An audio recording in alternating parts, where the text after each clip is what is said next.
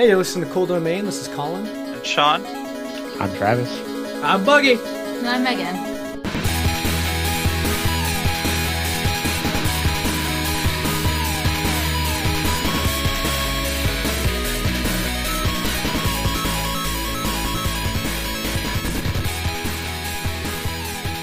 All right, wow, went off without a hitch. That was nice. Yeah, was good. Smooth. Probably one of the best ones. Okay, I'm gonna start off with my top news because it's uh, it's really sad to me. A website that I used to go to. Well, I yeah, I guess I still go to it. It's in my when I open up all my tabs, it pops up, but um, it's there's no updates anymore. Game Trailers is closing down. Um, they were really cool because I remember back when I was looking for footage for games, um, and just whenever before really YouTube even existed, Game Trailers was around, and they would put up whenever there was E3 or a new game trailer was released. It was really like the site to go to to get this stuff. If um, that and maybe IGN because it was around.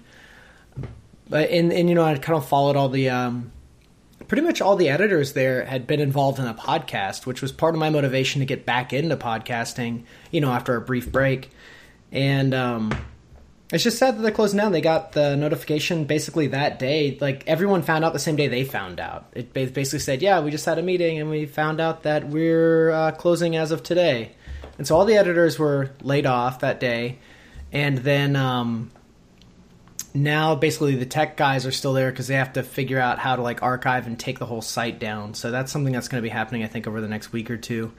But yeah, game trailers is no more, and that's just uh, really sad. There's a lot of people that we we kind of followed. Megan started following a lot of them on Twitter, so we can kind of see where their careers go. Because Brandon Jones, who's one of the founders of the site, I'm really like I'm really interested to see what he does next. And I know um, Did You Know Gaming had reached out to them and said, uh, you know, if any of you guys are looking for a thing, you can kind of use our outlet. You know, just get in touch with us. So.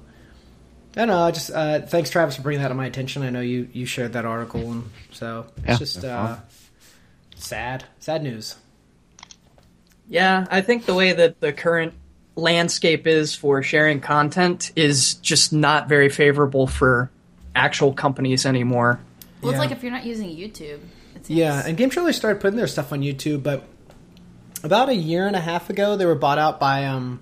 Defy. Well, they were yeah, they're owned by Viacom, so there's a lot of crossover between them and G4 when G4 was around, and they did like all the press events and everything, and then they had a lot of shows and a lot of content um, because they had you know they were attached to Viacom, so they you know anything with MTV, anything with G- G4, you know they had that outlet, and then Viacom sold them to Defy, and they laid off like eighty percent of the office, and basically like seven to eight core members kind of stuck around if they kind of had to prove their worth to I feel the they company. had personalities, like Yeah, the ones like- that hosted stuff. Pretty much the ones who hosted a couple of shows on there were the only ones who stuck around, and everyone else got the axe. And then that was about a year and a half ago, maybe a little bit longer. And then after Defy, it just kind of mm-hmm. kept getting smaller and smaller and smaller. And the content, I can understand from Defy's perspective, you know, they're not really making a lot of money off of this. And even though they tried to branch into YouTube, it just wasn't generating revenue. So I guess they they cut Well, remember them. when they went through that whole phase where they were supposed to promote themselves on YouTube and be like, subscribe, and they like got really They didn't wanna do against it. Yeah, Um, the other thing, because didn't uh, who was the other one that got a bunch of layoffs? Oh, Escapist, and there was another studio also in by Defy. Yeah, so Escapist, a couple people at Escapist. got- Escapist. yeah. A shitload of people go. Oh, yeah, really? and I think they're are they also owned by Defy? Mm-hmm. Yeah, so it looks like they're just cutting, uh, trying to cut all the fat, that maybe they just had a really bad quarter or something. And they're Well, it seems to me like those companies are the ones that like produce the kind of content that costs more to make. Whereas like the like I go to Polygon for a lot of the news and stuff like that, and it's pretty much mostly just text. Like it's pretty cheap to just have people editors writing up articles constantly on a day. You don't need a lot of people to produce a lot of content that way. yeah, And I feel Whereas like if the you're doing- content that um, game trailers put out was a lot of like game playthroughs where you have to dedicate, you know, hours. yeah, yeah. to- People have to spend time playing the games to review them, but I always like the reviews because they seem pretty unbiased, and there are very few reviews on there that I didn't agree with. You know, I always kind of trusted them versus where you, IGN's either going to give you a one out of ten or an eleven out of ten. So I don't really trust IGN for the most part. GameSpot's kind of okay with reviews, and Game Informer was okay, but I don't really read it anymore. So I don't know. It's just sad, but we got a lot of other good news. So, um, anyone have anything they wanted to add to that?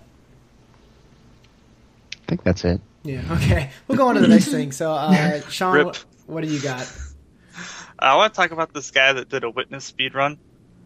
Oh, so the. Witness is a new puzzle game by what's his name, Jonathan. Blow. Oh, yeah, the the guy great made guy. Braid. Yeah, so he's got a new game out, and it looks gorgeous, by the way. But it all it is is little puzzles that you do, like line puzzles, mazes, stuff like that.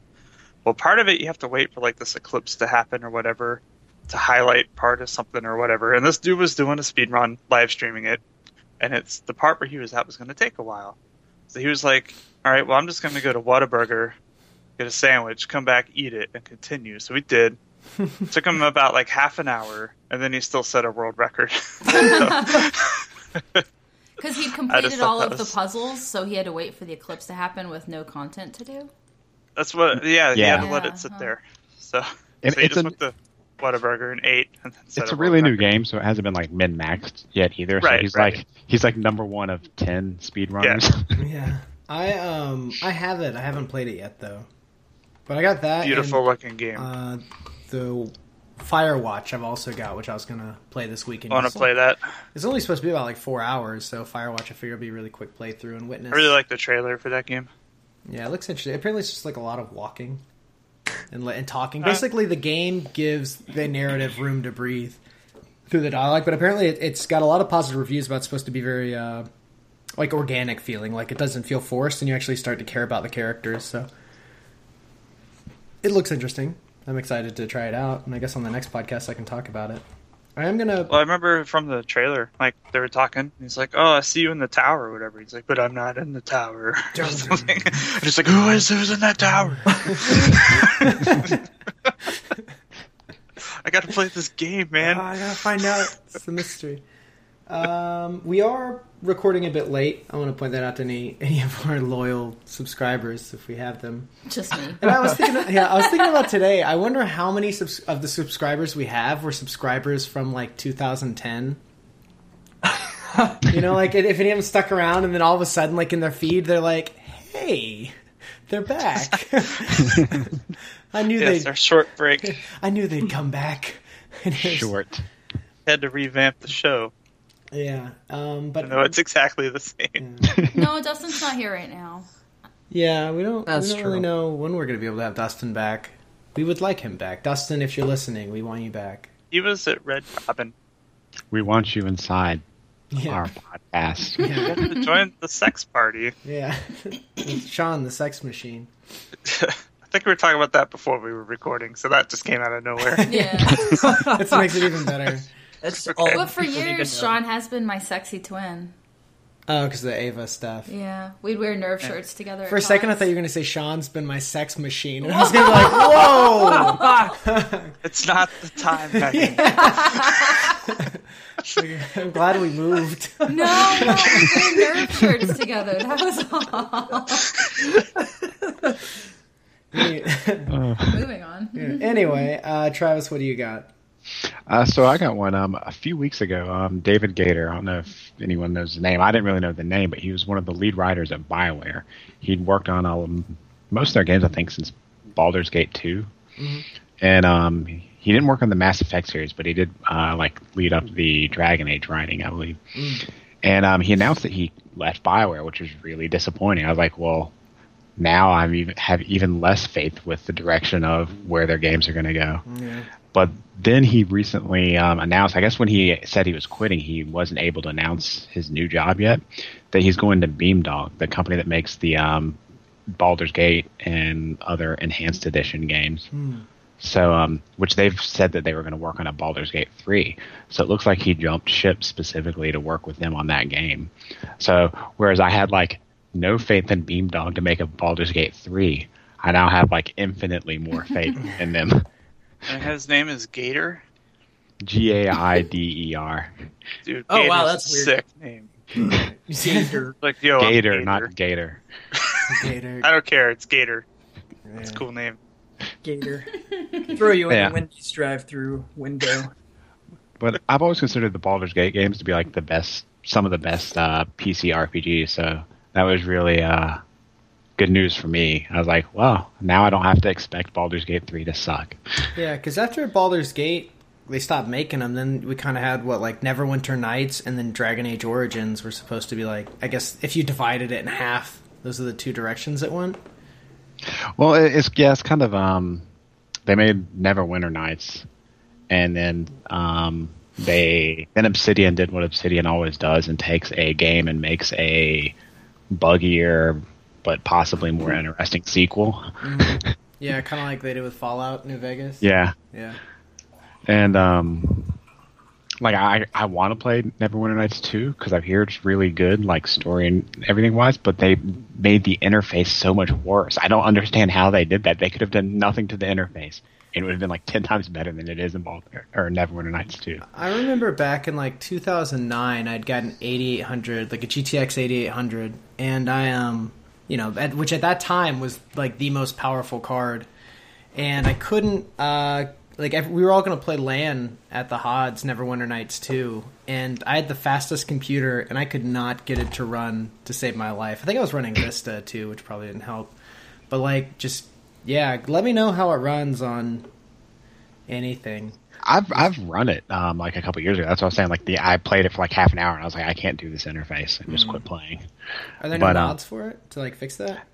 I I don't know, but it's like a, it's such a core component of the game that Yeah. I don't know if you could. Um, but um, But um, anyways, yeah, they made the Neverwinter Nights, and then as far as their like fantasy games went, they I don't know was that before Jade Empire? I don't consider that kind of a separate entity, anyways. yeah, it's its own So- thing.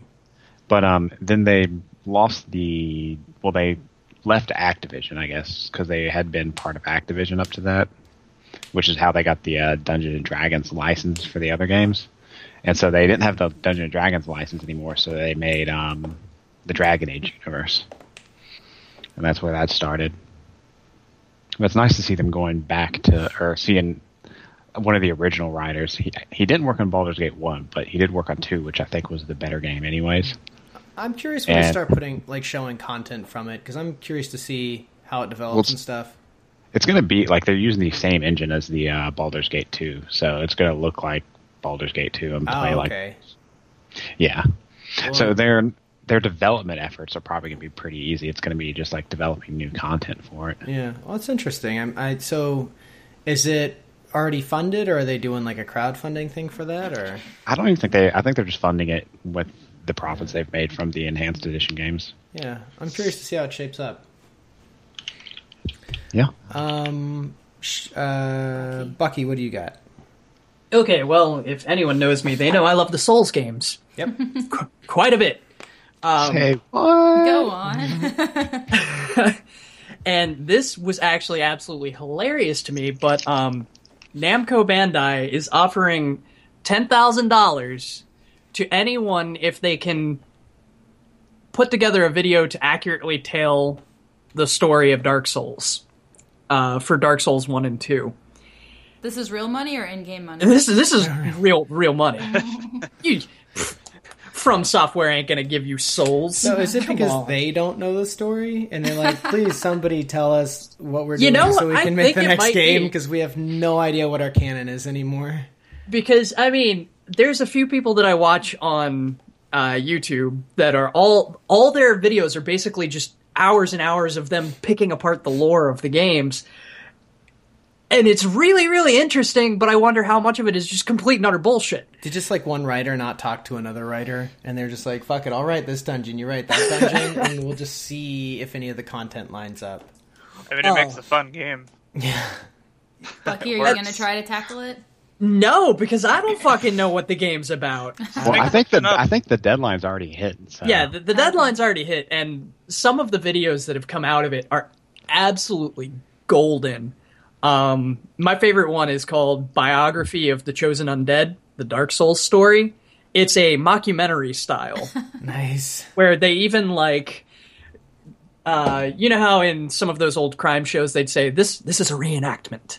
So footage from the games it would give a disclosure of this is a CGI reenactment. and then it would go to a bunch of people sitting in some college library actually try you know discussing it and then they had people arguing because there's a the canon's all over the place. How long And- are these videos? Uh, let's see. Biography of the Chosen Undead was like four or five minutes. I'll have to watch these. 'cause I'm, I'm actually I've always been kind of curious because I have no idea what those games are about, and I think it's funny that even they don't really know what their games are about. Yeah, but I mean, you know, Dark Souls 3 comes out in April. So they're trying to give people a little something to, to look at to get them up to speed if they don't want to play the first two. Or if they have played the first two, to understand them. Or if they have played the first two. It's Do you know when they're that gonna, is valid. Do you know when they're going to announce a winner? I don't, um, and I don't think that I've actually seen anything on the website for it. Yeah, we'll have to see. Keep us uh, keep us tuned. Oh, I will, because I've I've watched all of them, and they some of them are like actually really epic and you know informative, and then you have some like that mockumentary that are just hilarious. Comedic. You could post like the top five that you've watched to the page so that people can see what you recommend. Oh, that's true. That's true. I'll do that. Yeah, that's Yeah, because. I, I need to understand what's going on. Yeah, I have no idea. I was just gonna. I was still waiting to get into Bloodborne. That's my. And I know. Oh, it's so good. Yeah, that's all. That's what Also- I've heard. Bucky.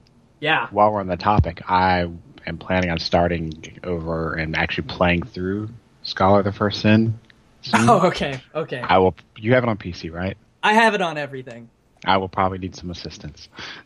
All right. Yeah. I'll. I wanted to start a fresh character before three anyway. So let me know. All right. All right, uh, Megan, what do you have? Okay, so this starts off kind of like an urban legend because I had someone message me on Facebook a picture of a cell phone picture taking a picture of a monitor. So already I was like, I need to Snopes this because I don't think it's true. But, you know, there was all this rumor of when Pokemon Go is actually going to come out.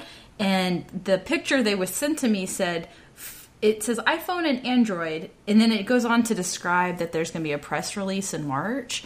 And it just, I didn't recognize any of the names, and it's like a convention. And I was like, why would Nintendo release when Pokemon Go is going to come out at a, you know, a game convention? That's And they always not- do their own stuff on Nintendo Yeah. Direct. They don't really announce anything anymore. I can- So I thought my friend was just teasing me, and um, I looked it up. But there, it's actually there's um, in San Francisco the Game Developers Conference. Yeah, It's- GDC. yeah, in March.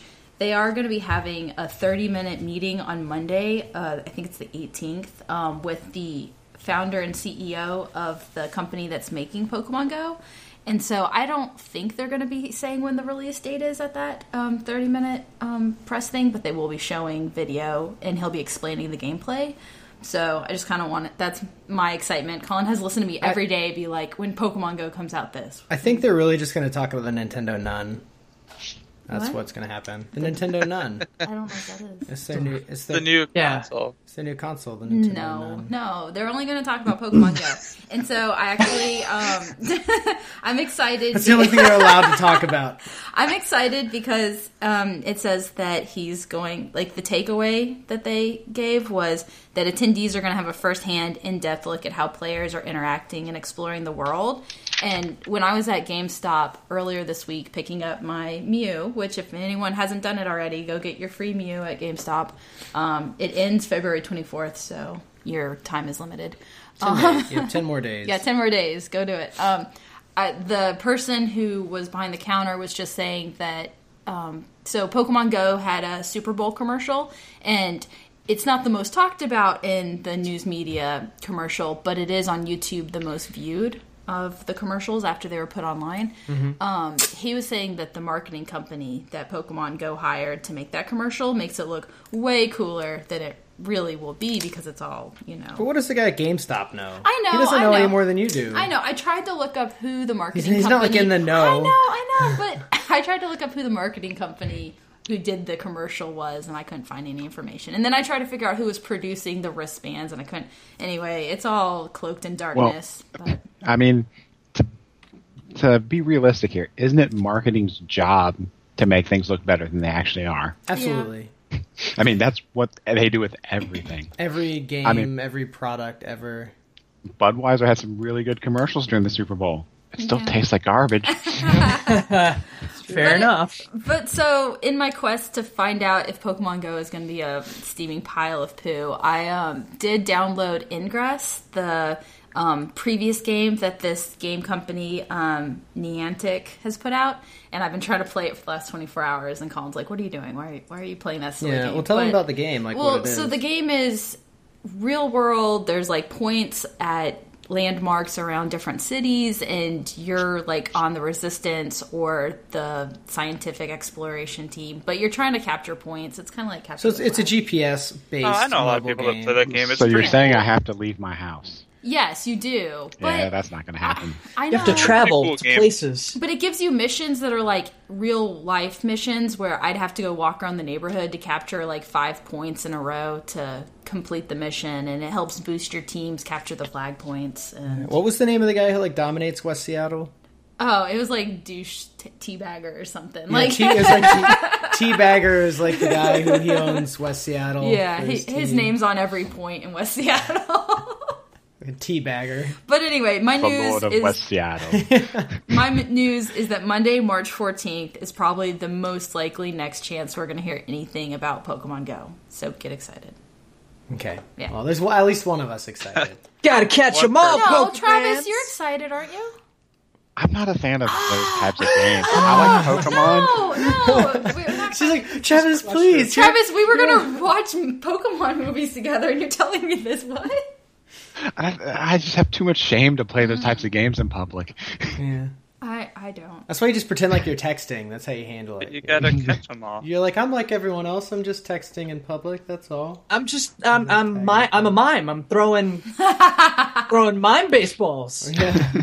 Baseball. No, but you it looks cool because they're gonna have like legendaries in certain places, and all the players have to come together at the same moment and battle it at the same moment. It's, That's it's not, gonna that's bring not the community together. It's just LARPing. sounds- You're You're describing gonna do who all that. the nerds are. It's gonna be I a have lot of always shy wanted to like get a interacting with Craigslist like group together where I'm like, everybody meet me at the park. We're gonna have like a little get together. And all Someone's Doesn't gonna sound die. You're gonna shady. run into like I mean, Craigslist might, rocket. It might work for you in Seattle, but you got to remember, we're not in Japan. The odds of there being like enough people in an area to do that here in North Carolina, it's not. You're gonna gonna show like up at gu- the park and it's all like child molesters and sex offenders out there. Like, where's all the kids? They should be playing this Gotta game. catch them all. Catch all the There's a shiny Moogie here. I mean, There it's should like be the, more children. it's like the street pass thing. It works perfectly in Japan because so such a high percentage of the people there have 3DSs, and uh, they have it's such a tight uh, I mean, people area. probably go nuts at conventions, but then aside yeah. from that, probably nothing. Yeah, but then like People here on a daily, sad. I can take my 3DS with me to school, and I'm lucky if I get one hit on Street Pass. Hey, when I used to work in the child psychology clinic, I would get street passes from all my clients that were coming, and I only felt a little guilty. Imagine all the kids felt. They get back and they're like, "Who's this Megan?" It's popping up on my yeah, thing. I guess I didn't tell them my name. so. Yeah. Anyway, okay. Um, so I guess so. We're gonna go through our, our other news, and then we're, actually are kind of going back to how we used to do. We're gonna have a top five list of each of our top five uh, favorite video game weapons of all time. So stick around after the news if you want to hear those. Um, and there were yeah, we had no limits. You could double up. I think the only limit I gave Megan was she was only allowed to name one Pokeball. If those, you can't just list off all the Pokeballs Those are five. But I'm anyway, not that limited. Pokeballs are weapons. Yeah, There's yeah. more than five Pokeballs. I don't know. Have you ever been hit in the nuts with a Pokeball? It's not a weapon though; it's a little house thing. Sure, It's I, a know, I agree with you We're completely, and I don't but- have a Pokeball. On my It's a house weapon. Yeah, but you're, those Pokemon are in the wild, and you're hitting them with them. You like literally peg Pokemon them. aren't weapons; they're It's animals. more like a net. It's not a weapon. A Whoa, whoa. a net can be a weapon. Hold up with that argument, Sean. That, we're gonna have to talk about this later because that pertains to one of my selections. All right. Okay. Okay, News. well, so let's talk about the new Doom trailer. Did everyone get a chance to check that out? Yes. Yes. Yeah, uh, and apparently good. The, uh, the campaign. Another thing about it is they uh, announced, uh, according to them, that the campaign's going to be about 13 hours, which is pretty substantial for a first-person shooter. Like crap. Especially one where they don't expect you to spend fifty percent of your time hiding behind waist high walls. Yeah, and so like I'm excited for it because it looks more like traditional Ju- Dune, like or Doom, not Dune. Spice must flow. anyway, but like the strafing, the movement seems a lot more like old school first person shooters and a lot less like the weighted movement. Like you almost kind of glide around. It looks like. Um, the shooting's very fast paced. The only thing that I've seen people complaining about were the kill animations. Like if you go close, like it'll be like an execution animation that takes away. But I'm okay with this. It doesn't bother me. Uh, it does seem like if you have the difficulty up, it will be just as hard as like old school Doom was. Like as far as getting swarmed by enemies. Um, it looks like they they really did like a 180 from Doom 3 like which kind of changed the formula up. They made it more of a horror game with that one, and this one looks like it's just a straight up destroyed all. Kind of like how when uh, Wolfenstein New Order kind of started going back to the roots of just like run and gun uh, gameplay. And I think the new Doom, I'm I'm really excited for it. I think the trailer looks great. I think it looks like a fun game. Um, and the multiplayer, what I've seen of it, looks like a lot of fun too. So, Is it PC only? uh, no, I think it's gonna be on everything. But why would you play it on anything else? Yeah, I'm, I'm gonna play it on PC. And the- Keyboard, mouse. Yeah, and it's got that. Uh, it's got its own level designer mode too, which is really exciting. Um, you know, if someone like for the, I guess the modding community or the community of players who want to be able to make their own maps, I think you can do a lot of cool stuff. Kind of reminds me of Time Splitters. I think we talked about this when Bethesda did the press conference and first showed it. I think we talked about it a bit then. Um, so, what are you guys feedback? Like, what are you what are you looking forward to most in about about this new Doom? I'm cautiously optimistic. Like I'm not getting my hopes up for it after uh, their last few disappointing first-person shooters. So, um, also I've noticed they seem to have like a fetish with like people getting cut in half. Yeah, Yeah. Like Quake Because it's Four, that was like. Well, Quake Four, like the main character gets like his bottom half like replaced by like uh whatever the alien monster. oh, thing they're basically the Borg, pretty much. Yeah. yeah. Yeah, they, they're turning him into one of them, but it gets like interrupted before they like reprogram him. So he has like all like the strengths, but he's still him going Yeah. around murdering them all. I need to play Quake Four. I never actually got a chance to get around to it. It's one of those. I got to that part of the game and I think I got bored. I thought that was that's not like the opening of the game. It's like an hour or two into it, I Oh, think. okay. It's it's it's a pretty good game.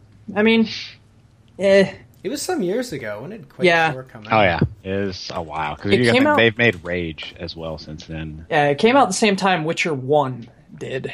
Yeah, because I played 2005. So we were still in high school when Quake 4 came out. Yep. Uh, on Metacritic, it's got a 4 out of 5, though. IGN gave an 8.1 out of 10. and on Steam, I don't know, Steam has a rating, I guess. It's a They have 9 user reviews. Yeah, it's a 9 out of 10 on there. So it's got pretty overwhelmingly positive.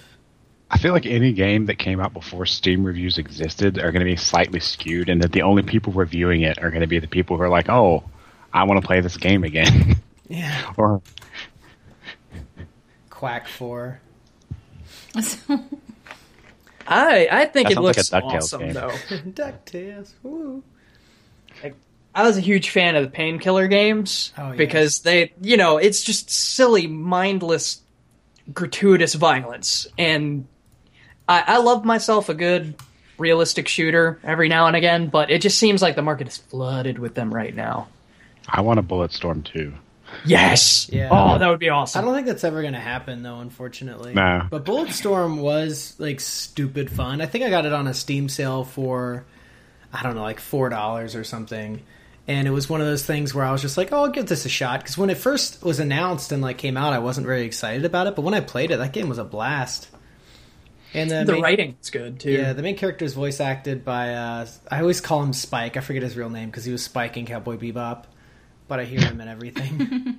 Uh, Stephen Blum. Yeah. Yeah, he's he's always Spike. He's always going to be Spike. Forever. Forever and always. okay, um so For Honor, which is Ubisoft's new it's like a melee based game um and so basically you can play as like samurai or medieval knights. Uh, there's different factions. I think there's more than those. They just haven't announced a lot of them, but they're like fighting each other. Um, and so they, they kind of announced recently. Ubisoft came out and said it's more of a core game instead of mass market. Like they're actually trying to zero on zero in on a certain type of audience as opposed to just trying to appeal to everyone, which I think is a good thing. And I think that's kind of what they did with Rainbow Six. They could have done a lot of things with Rainbow Six Siege to make it more mass market appeal, and I feel like they didn't do that. And so it's uh, I I think it's a good thing that they're saying this, and I'm hoping it's it's accurate. And what I've seen of the game makes me excited. I know a lot of people are not very impressed or excited about it. Have you guys had a chance to like check out any of the For Honor footage or any of the stuff from E E3? Honestly, you talking about it and like you posting about it earlier was like the first I'd even ever heard of the game. Yeah, I feel like it's it's not been super well marketed. So that unfortunately, Well, who are they marketing for? Well, it's Well, just when not is it coming out? Anyone? Yeah, I don't. You know, I don't even know. I guess You I know- really know. So they may they may be like slowly ramping up. It may be a It- while before it comes out. So Yeah, I've they may not want to blow all their load at once. Uh, I've seen uh I've seen a let's play of it that's like an hour and a half long uh, that someone posted right after E3 and it looks interesting. It kind of looks like a mixture between Dynasty Warriors and um what was that game? Uh Chivalry.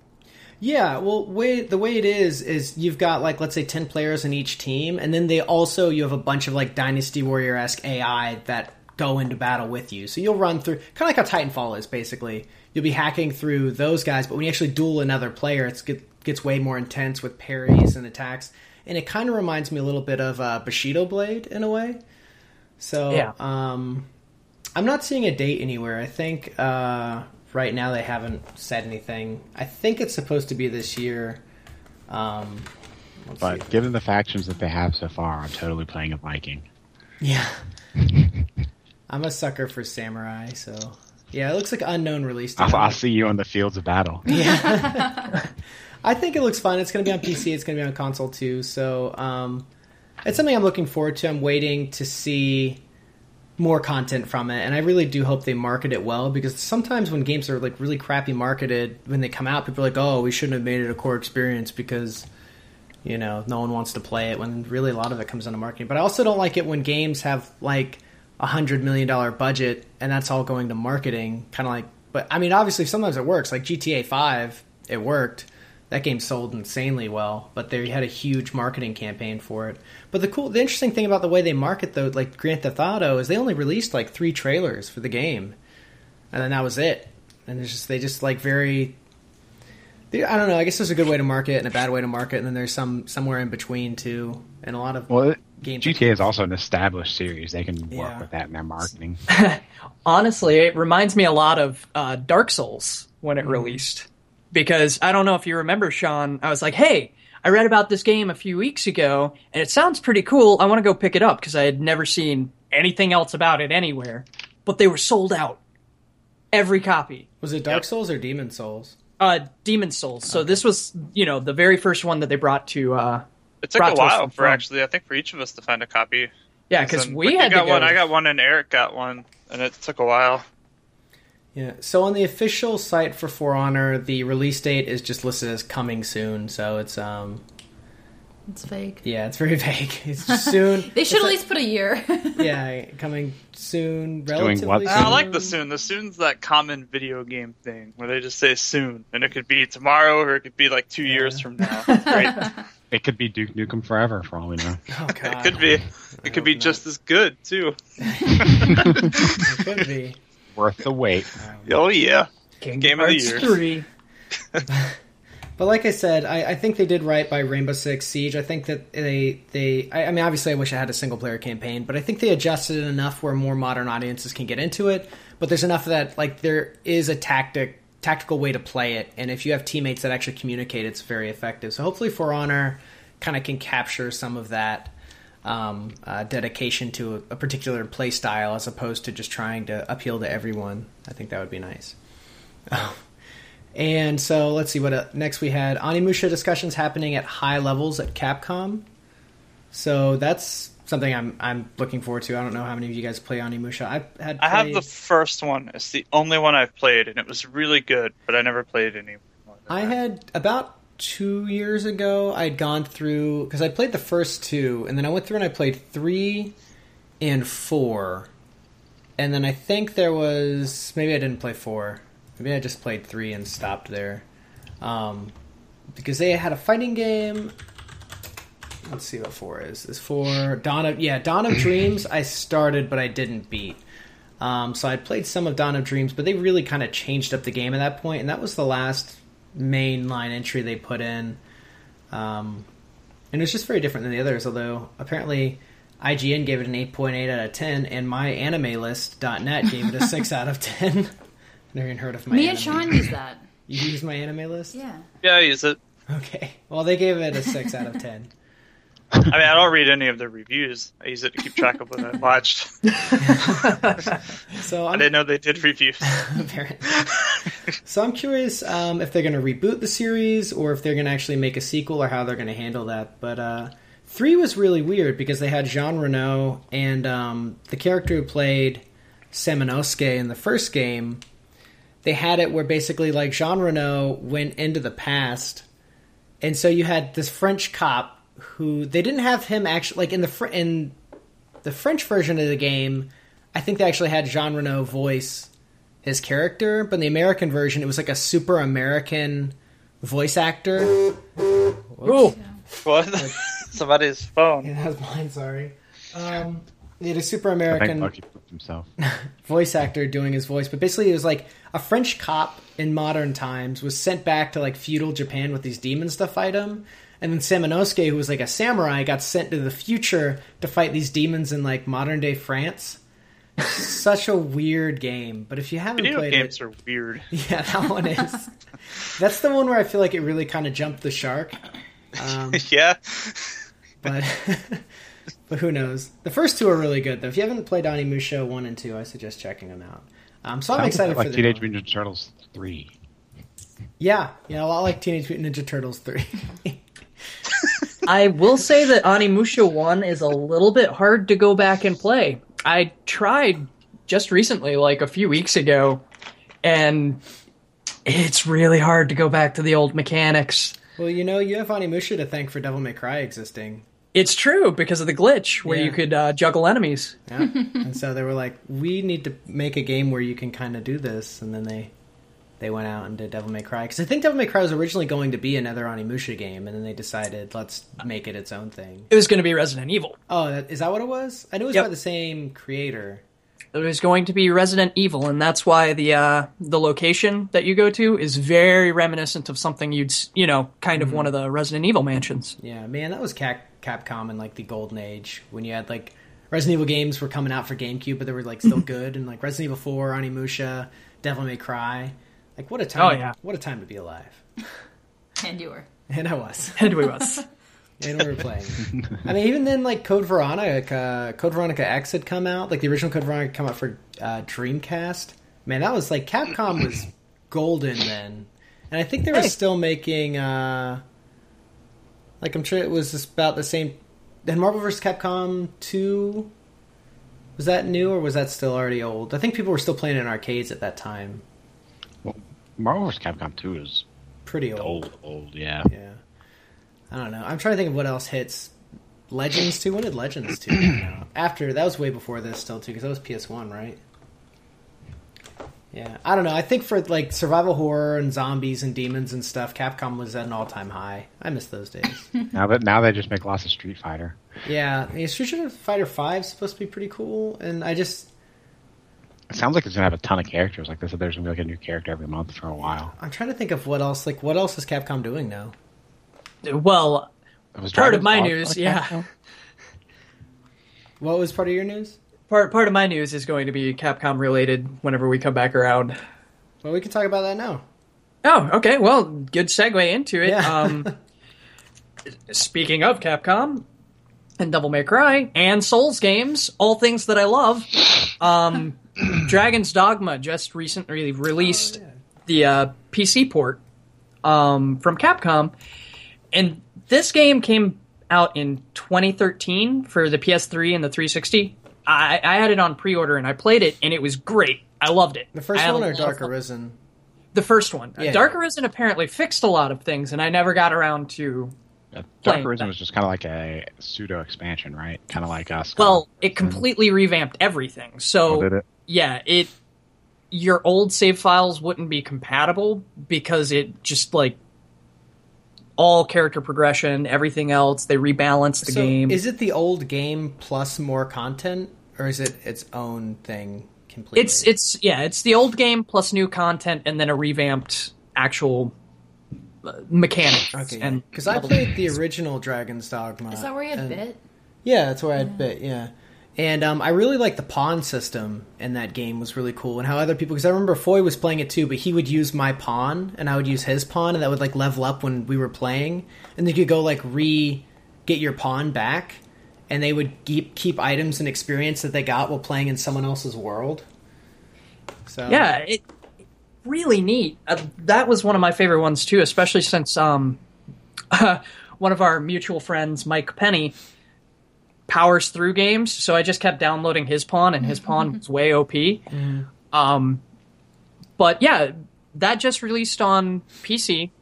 Uh, I think two weeks ago, and in two weeks, it has become the fastest selling Capcom PC game ever. Yeah, they're going to be doing um, a Dragon's Dogma online. There's an owl out there on the light pole. Yes, there is.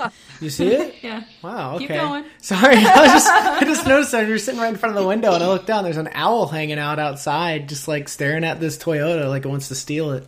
I don't trust that owl. Derail the Shady owls, conversation. Yeah, it's got a really pretty uh, color. It's like gray and black. It's really nice. Anyway, sorry. Yeah, I guess the owl's just hanging out.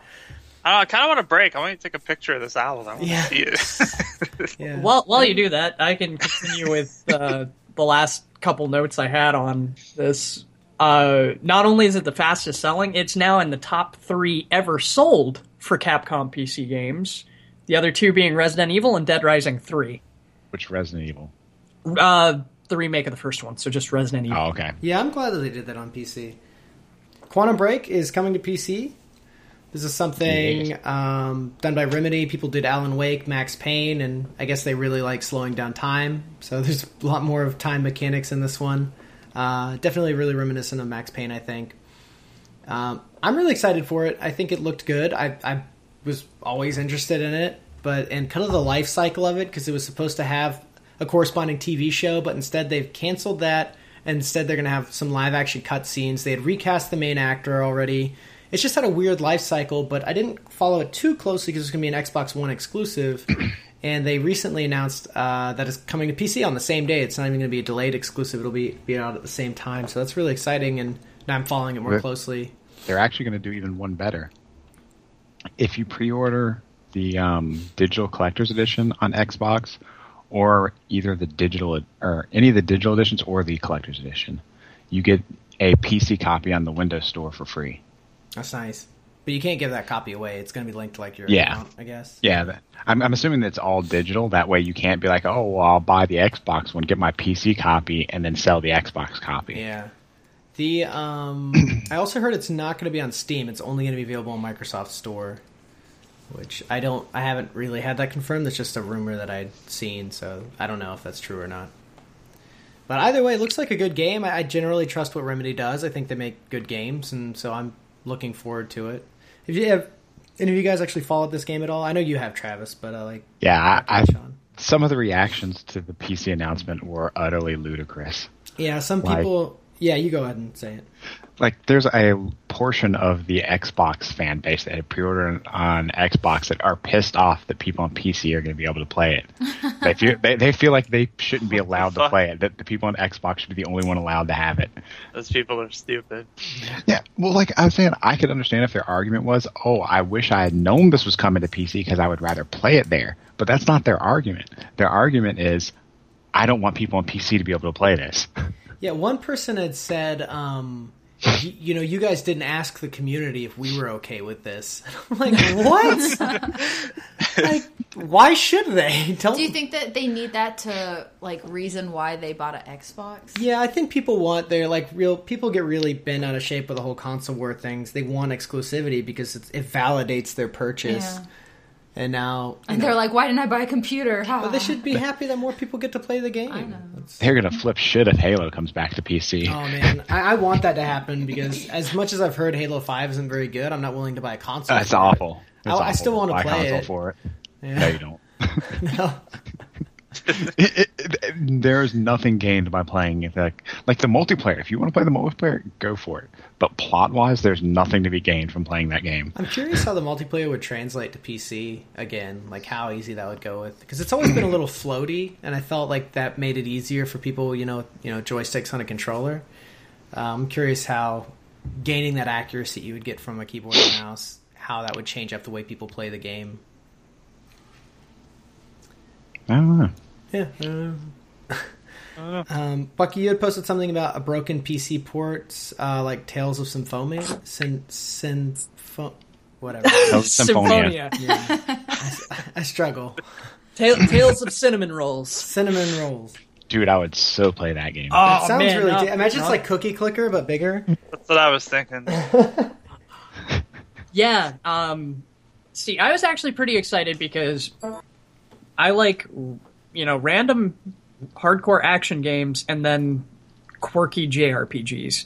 So, Tales of Symphonia was probably one of the greatest ones that came out in the Tales series, and it was a GameCube game. So I got really excited when they announced that they were going to be releasing a PC port because I'm part of the PC Master Race and I love to play everything on my PC. Um, however, I'm glad that I didn't buy it when it came out because apparently it is a an unoptimized, bug-ridden pile of shit. That's very aggressive. Shiza. That's actually I, I took that from one of the uh, one of the Steam user reviews. um, it this is how bad it is. Apparently, it's pretty much unplayable. And Durante, the guy who fixed Dark Souls when it came out on PC, has verbally condemned the game, and he has said that there is nothing he can do. Um, apparently, they've been patching it, and it's gotten a little bit better, but this seems to be an issue that I thought would have started to go away, but it just seems like it. It- companies keep making the same mistakes. Some of the Final Fantasy games on Steam are like that too. Like they're not bug ridden, but some of the textures are out of place. Well, um, like throughout the entire game. and um, I think it's the thing where American game companies are starting to get on board with making decent PC ports, but Japanese game companies are new to this. Like they don't really port their games to PC, so now they're having to catch up. Like they just don't have developers with that experience in general. So they have they're really have to, and they're not, I guess, foreseeing the difficulty of it when they're saying we're going to make a port of this game. Uh, But real quick, speaking of Japanese gamers, what was it a couple weeks ago? Xbox Ones, they they sold it was like ninety or less than that, like that for the week or whatever. Like that's all they sold Whoa. in the whole country. Yeah, it's pretty bad. And there's that um the Final Fantasy ports, how they're doing those like the old games, but they're using the cell phone ports instead of reporting the original games uh, for the PC versions. Yeah, or Charging even the like the PlayStation price. One ones. It's. Uh, Can I have Pokemon re-release news? Yes, you can. have Pokemon re-release. So on uh, February 27th, and the Virtual Console on the 3DS, they're going to be releasing Red, Green, and Yellow, um, just to celebrate the 20 years since Japan had their release of Pokemon Red and Pokemon Blue. So when you're saying they're releasing it to celebrate, is it free? No, it's going to probably be about ten dollars. they're releasing it to make money. I know, I know, but um, so it's going to probably be ten dollars. That's based on someone seeing it on Amazon before they meant to post it. Like it got, it went up and then got taken down. So who knows? It might be a lie. But um, they are going to be in black and white for red and green, and then yellow will be in color. So for me, it's like, oh man. Do I want to replay it in black and white, or do I want to play the later version? I'd say Will it um? I mean, you have to get all of them. everything? I do have to play them all, but I don't have multiple DSs to, you know, trade with myself. So, But, but so this is my issue with it. It's not going to be connected to the Pokebank. It's like. Just literally copies of the original game. So, I don't see the point unless you're just playing it for nostalgia. Pokebank. Yeah, it's um, go Travis. Yeah. it's a uh, app they released, like a service where you can store your Pokemon between games, and then uh, essentially allows you to trade Oh, Pokemon that with yourself. cool. you have to pay for Yeah, it let- though. Yeah, it's like was it like ten dollars a year? Oh, I thought it was five, but it's not I a lot. I can't. I yeah, mean, that's not. not bad. Yeah, So I posted in the group a picture of that owl. And it I was about to say gotta that go is check an owl. right now. I'm down for this owl. I, I Oh, understand shit. the reaction now. Sean is going down on this owl. That dude, this, this owl and me, man, we have a future together. I can't wait to hear more about how that develops. Sean the Sense Machine. Um, hey, I mean, it is Valentine's Day. it's, it's the time, man. If there's ever a time, What's um, he doing though? he's just Like- he's thinking about stealing that Toyota. It's not even a tree. No, he's doing. That's not a Toyota. Yeah, it is. That's a Toyota. he- he- Is it? He's, Yeah, he's it doing is. what he's doing what all good serial killers do. Oh, it's the little- patiently. Yeah, he's just just stalking. He's not even moving his head. For a second, I was like, "Is that fake?" But I, I don't know why someone would put a fake owl. Well, I right was thinking there. maybe they put the fake one there. Well, why is there a real the- owl there? Yeah. so many questions. So few answers. I'm, you know, I would yell, "Hey, asshole!" But I think it would kill me. You know, He's not an asshole. He's cool. He's just chilling. He's just chilling. Um, anyway, so uh, two new classes in Rainbow Six Siege. The uh, I was thinking I was playing a lot, and I was like, "Oh man, I'll have way more than enough points to unlock these." So if you were a like, if you had premium, basically you got to unlock these classes a week early. If not, you had to just wait a week. But they're available for everyone now. The two uh, Canadian Special Forces. But the um, at least unlike the first one, I don't know if it goes up exponentially, but unlock the first character, it's twenty five thousand points. And now, if you don't play the game, that is a lot of points. In like a five hour Yeah. play session, I got maybe five thousand points. So For, for the other um, groups, the first character you unlock in that group is 500 points, yeah, and then it goes up. and it goes up 500 each one. Yeah, and so this being twenty five thousand is insane. So that means you have to pay 25 hours of gameplay. No, that'd be yeah. I don't know. Yeah, maybe if I was five. I five thousand. picture. I want their voice actors to like in the game when they say shit, like while you're playing, and you're like, he's like setting down some like tripwire. He's like, "Oh, you catch the hockey game, eh?" For Canadian, that'd be the best. That would be funny. Um, I- I don't. I'll have to listen to see if they actually gave him any kind of a, like a Canadian accent. The um, fuck, you threw me off. Sorry. Uh, oh yeah, you can, however, buy these characters with real money, which I mean I'm not going to do, but I think that's why they're so expensive. They want people to buy them with real cash. But before kind you knew how many points it took to unlock them, you felt pretty happy that it was both real money and gameplay. Yeah, they're not locked off with you can only buy it as DLC. I like that you can buy them with in-game currency, but the problem, same thing I have problem with a lot of free-to-play games. You can pay a little bit of money as a shortcut, Yeah. but they, it's not like play an hour or pay some money. This is like play 25 hours or pay some money. You know, it's like a really big difference. But I mean, I don't know. I'll give it. I'll probably have a good session in this weekend, and I'll I'll be able to better evaluate like time to points. You know, and a lot of it is how well you're doing, and and if it's a bonus weekend and all that stuff. Um, I just wanted to talk about that because it's a game I'm still pretty actively playing. Um, I have something real similar to that, actually. what's that? I have something that's real similar to that Yeah, go ahead. that they're doing in Black Ops Three, What is it? and they've they've added a new gun or gun. They have added a crossbow, and a little while ago they also added some melee weapons, It's like an- a, a wrench. it's an stuff. arrow gun. But um, you can whatever it is.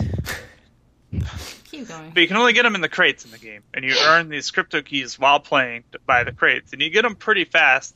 But you can also buy COD points Mhm. to unlock them, and you can only get them from these crates, and it could take you like forever to get these things because it's a random completely drop? random, Oh. right? So even if you pay money to get them, you can still wind up with shit out of these crates.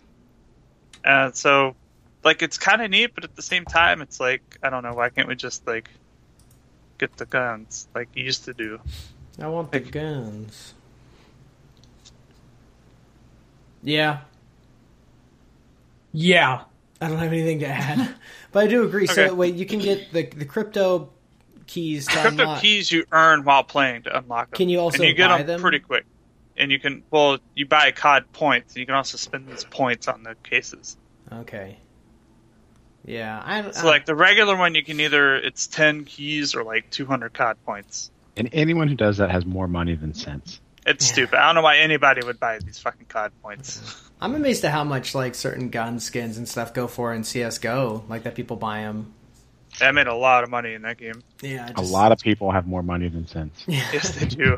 And in that sense, I'm glad Yeah, because they buy these skins and I get money out of it. I mean, I'm not necessarily calling all these people idiots. They might be really smart. and I also mean- I mean- really wealthy. I mean, plus, yeah, super rich, and if that's their hobby, you know, that's what they want to spend their money on. But at the same time, I feel like there's also these people that play and they get hooked, and they're like, "Oh, I gotta have the skin," and they're like spending money they don't have for it. Yeah. Those are the people that don't have much sense. whales. Those are called whales. That that's one that's one of my favorite statements. whales it it fat holds up almost any way you use it. John. It's that too. um. Okay, so Very insensitive. yeah, on to the next thing. Titanfall 2 will have a single player. So what, what does everyone think about this? And do you think it's because of the the weird like how because Titanfall I don't did it sell well? I feel like I feel like I it had know a, if you get a I feel like it had a good launch and Yeah, then it just kind of died. It sold well, but it didn't keep anyone around for more than a week. Well, the problem, well, I loved Titanfall. I thought it was a shitload of fun. Yeah, I, But- the only thing I don't like about it is the AI enemies. Mm-hmm. Yeah, I mean, I loved I love calling in a Titan, whipping some ass. It was a great game. The problem a lot of people had was there wasn't a whole lot of gun variation. Yeah, But I was like, that's kind of a weak argument because like CS:GO is one of the most played games at any given moment, and it has like no gun variation, like no other options. Yeah. There's not a whole lot. I mean, you do have different guns in each category, but there's not that much. So I dream of a world where Titanfall 2 is 64 player servers and really big maps. And it's That'd just pretty- it- but I don't they think also they could get away with that with mechs. There would just be too much going on. I, it'd be so It'd be so awesome. It'd be so it would be awesome. Cuz you just have bigger mech, bigger maps and it just imagine like But a I- desert map where you just got like 32 mechs running through the desert Oh, man. 32 mechs and they just like clash and bang in Could and you out. imagine if, like, in your squad you can have up to five people, and then if you all summon your mech, you can Voltron it up and create a super mech? Don't play with my heart. That would be so awesome. Like imagine imagine the map Silk Road from Battlefield 4, but with 64 player Titanfall. like a big map like that, where you know to tra- traverse a lot of the distance, you would have mechs. But maybe if they added more, I just want Battlefield and Titanfall to combine into one game. That's all I want, really. Battlefall, Battlefall, Titan, Titanfield. Titanfield. That would be the whole title: Battlefall, up like colon Titanfield. That would be a great game. I just I want like big mech battles, like insane battlefield of like all these mechs instead of you know like a smaller scale. Just make it big, make a lot of mechs out there, and uh, like keep the AI. Just make it just crazy, just an insane, like chaotic, just all these mechs charging in, punching. Give them swords too, and like big knuckle busters that they can wear. You know, like all sorts of like I think and that aside, although that's that's never going to happen, it's a dream. But in Titanfall 2, I think more customization for the mechs and more weapon variety. Like I think they need some more melee centric. Well, they weapons. also they did add quite a bit as far as uh, visual customizations Mm-hmm. customizations to Titanfall, and also like a black market system where you could sell stuff I want full for in-game like, money. armored core style customization though, where you can like repaint each. I don't think they're going to can- do that. I know. That I'm- would be awesome. That would be. I think they're still a pretty small studio. This isn't uh, Yeah, this isn't Blizzard making Titanfall 2. I'm just saying this is the game I want. Yeah. But I, Um, I, I mean, I'm interested was- that they have a single player because I'm curious to explore that story more, and I feel like there is a story there, and there's a world, like there's some world building. But I, I feel when trying to get the story in a multiplayer match, I didn't really get much of it. Well, um, it was kinda they did an, anyway. they did an interview. The thing was they just didn't have the money to make a story. They're like, we can either make like I don't even know if they had the money to make a single player game. I think they're just like they were on such a low budget. Like, all we can do is this um, multiplayer. Like they had a story in mind, but they didn't have a way to present it with just a multiplayer game. So it just kind of had to put it in some sit text. out. yeah, is Titanfall 2 also going to be on uh, PlayStation 4 this go round? Uh, they said their goal is to be on every platform. That's good. That'll help them out too, because before it was just Xbox One and PC. So at first, But you could you could also say maybe a significant amount of their development budget came around about that. And without that, it may not have happened at all. Yeah, in the first round of like uh, press release, they were basically just saying that um, it was gonna be like they were like Xbox exclusive, Xbox exclusive, and then people were like, or, or first they started they, they were saying that, and then they were saying Microsoft exclusive, but but they were wanting people to think it was only an Xbox One. They were kind of heading that direction, but then people, then the developers were like, no, no, we're we're going to be on PC. We're going to be on PC. But like everyone from Microsoft was like Microsoft exclusive, Windows exclusive. There was also like the shitty 360 version that was done by a different Uh, studio. Was there? Yeah, don't ever play it. Did you like try that one out, or you know? No, something hell about no. I watch videos, and if people like this shit, it? This is- That's the review. that's all you need. And the last little bit of news that I have is uh, Battlefield Hardline's last DLC that it's getting, which I haven't played any of the DLC. Like, I don't even really play the game anymore. Uh, they're adding swords. So I guess they were just like, we need something to mix it up. No one's playing our game, but now there are swords in Battlefield Hardline. So Is it free or you have to pay for it? you have to pay for it. You have to either have like premium or buy each pack, which I don't, I don't know why anyone would do either, unless it's like super discounted. That might be worth it. Get some I, swords. I, told, I told Colin the only thing that would make that game work would be as if you could have like play Hotwire where no one had guns and it was just everyone hanging out the windows of a car like bashing each other. that would be sword. amazing. You compared it to what Mad Max is what Yeah, you Mad said? Max Yeah. Mad Max or something. That would be great. Give us crossbows and swords, and then that maybe. Takes a whole new Yeah. drive by. I think if if it's premium becomes like five dollars, I might pick it up just to try out like the stuff. But I imagine the community of it is is just dwindling. Um, before we get to our top five weapons, did anyone have any more news? I haven't done any of my news yet. Oh. well, other than the stuff I've had that overlapped with you guys. Okay, well, tell us Um, what do you got? Well, uh, what was it? I gotta find it because they had so much overlap. Mad Catz is in shit waters currently right now. Because of their rock band stuff. Well, it's not because of Rock Band. It's because Rock Band didn't do well enough Hmm. to pull them out of the shithole they were in. Yeah. so, um, Well, Mad Catz was always kind of synonymous with like when you had a friend come over and you had like two good like N64 controllers, but you had like that cheap Mad Catz one that like your grandmother got you or something. And you'd be like, "That's the one." That's how you knew you were not the best friend because you were Well, handed um, that controller. you, you say always, but like the last like eight years or so, they've made really yeah, they good turned it around. They turned around, but but And, every uh, time I like that bad kind of rep stuck with them for a while though. Like I still don't buy Yeah. that stuff. yeah, I don't. I, it's Well, not a I'm- brand I trust. I see it and I'm like, mm, but I'm- even though I I, know yeah. that they they make good things now, but they just spent so long making bad things. Especially their PS1 memory cards. I had their Don't um, trust those. uh, Mad Catz Rat Seven mouse. That was a really nice mouse. I like that was the one that the, the first like adjustable mouse where Yeah, I we could like adjust how long it that was or wide it was. And it also had that um, what is it like sniper mode button on the side where you could just push a button and while you're holding the button, it would like change the sensitivity of the mouse, which is really good if you're like trying to be like really accurate Yeah, the, over a long. the mouse that we have now does that too, Travis. Yeah. Well, I mean, but I'm saying like this was like the first mouse that did any of Yeah. that, and it was adjustable and all kinds of stuff. It was nifty. It didn't look like a Mad Catz product. When you looked at that mouse, you're like, Mad Catz made this, or did they just buy this from somebody else? Well, usually what I got was, "What the fuck is that thing?" Yeah, it does look kind of like a weird transformer. Like, does it Because, turn uh, into a toy? That's, well, that's like what I did. Like every time, because I had it while I was in the army, and like our first sergeant would do like a barracks walkthrough and be like, "What the fuck is that transformer on your desk?" It's where your mouse is supposed to be. but uh, yeah, they uh, I get just Rock Band Four. I don't think Rock Band Four did as well as everyone wanted it to be. I think Harmonix will do fine Did because anyone here buy it? You bought it, right, Travis? I, yeah, I bought it. Okay. Well, I think the big problem was also um, what really hurt Mad Catz. is I don't think they could keep up with the production of peripherals that they needed to. So, like, well, maybe not that they couldn't keep up, but all the ones they made get stuck into bundles, and so you couldn't buy any of them separately. So, like, it comes with one guitar, drums, and a microphone. Well, you need two guitars if you want to play with four people.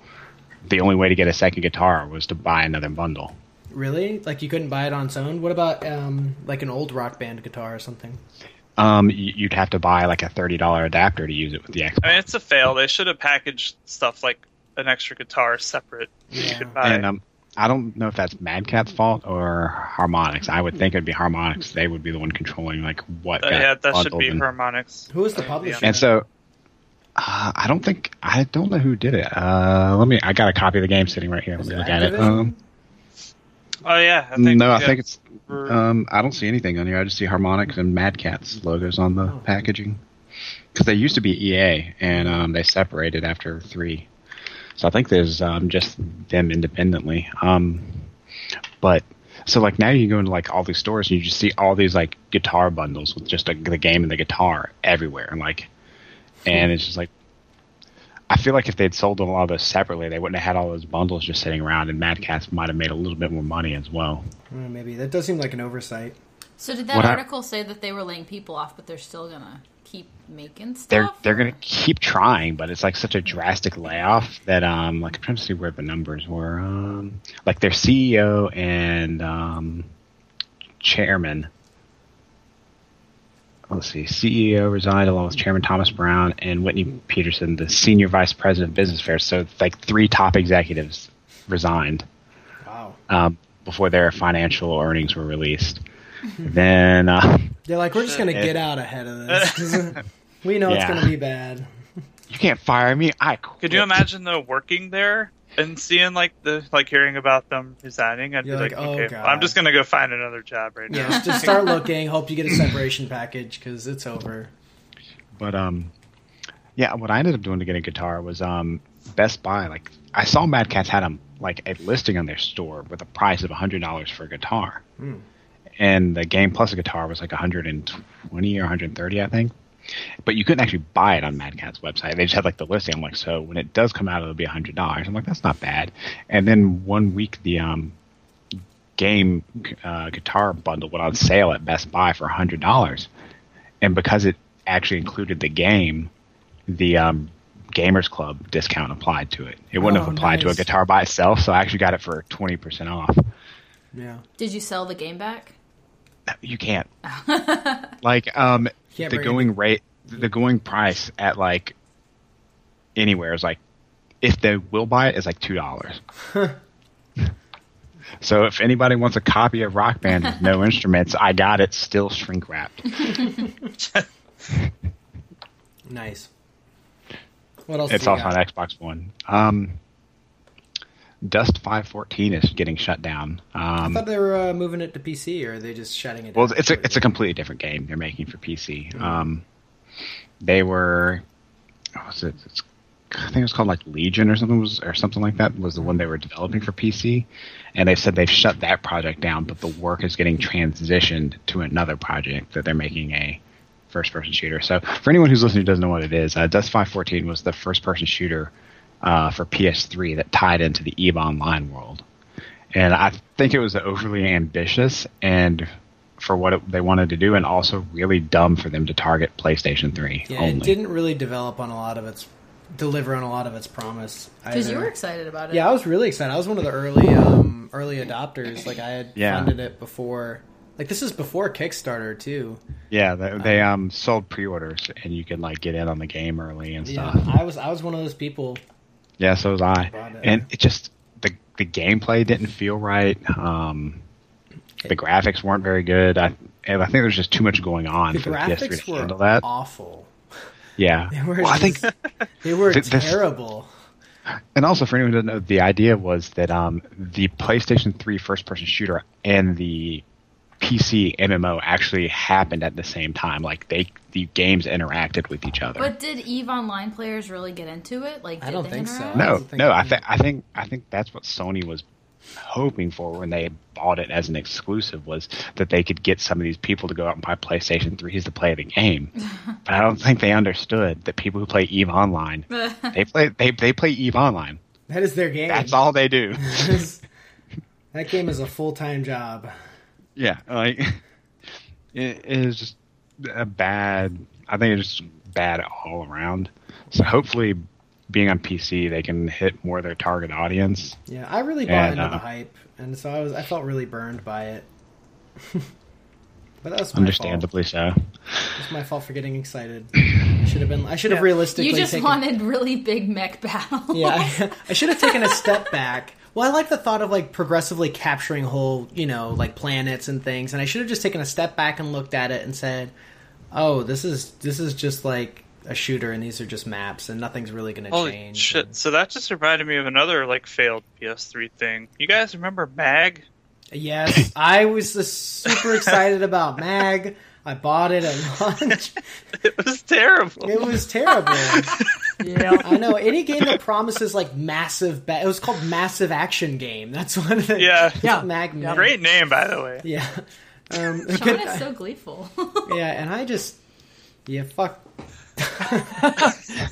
I get so excited about these massive games, and then they always fail. I don't Yeah. know. It's, Planetside Fable, two. anyone? Planetside two is the closest thing I think that actually kind of delivered on its promise, um, and I just and I couldn't stay in it, but it's the closest thing I think that's out there to big, big old battles. Yeah, hurt feelings all around. But I think that's actually all my news. Most of my news actually overlapped, so I added it in when we were talking about the stuff. Did So- uh, anyone else have anything? I've got two minor ones that uh, are just more announcements than anything. All right, what do you got? Uh, we actually talked a little bit about Blizzard, so uh, Overwatch has entered its final beta Yeah, on Friday. and I was not invited. Neither was I, which kind of, you know, I keep my preparation H handy because of the butt hurt, but um, I wasn't invited either. It must be the cool kids party that like Yeah, must they're going to. Yeah, I was invited. I turned it down. our podcast, our podcast needs to get bigger so we get invites to this stuff. Yeah. Yeah, um, so I've I've actually been watching some people playing this and some videos on it, and it looks really interesting to me. I think I will once they finally release what business model they're going with. I think I'd be interested to play it. Have they? Yeah, Is it going to be buy a the- one and done? Yep. Just Yeah, one and done. buy the game and you get the game and all the characters and everything. Now there will probably be like um, skins and things like that, but they're like gameplay wise, you buy the game, you get everything. Okay, okay. Um, yeah, that one was pretty interesting to me. Yeah. Any uh, American Truck Simulator stuff you got, Sean? I'll, I'll talk about that in a minute. what is it, That, your he's saving that five for favorite weapon category. No, that's when we get to what are we playing. Oh, okay. Oh, Colin, there's a game that you need to check out that I was watching a video on it and I thought that it was right up your alley. It's called Escape from Tarkov. I think I've heard It is about a- it. It's a shooter that's going to be coming out, right? Multiplayer. Yeah, hyper realistic um, That's made by like survival shooter. Russian developers. Yeah, I'm it's always a little iffy about them.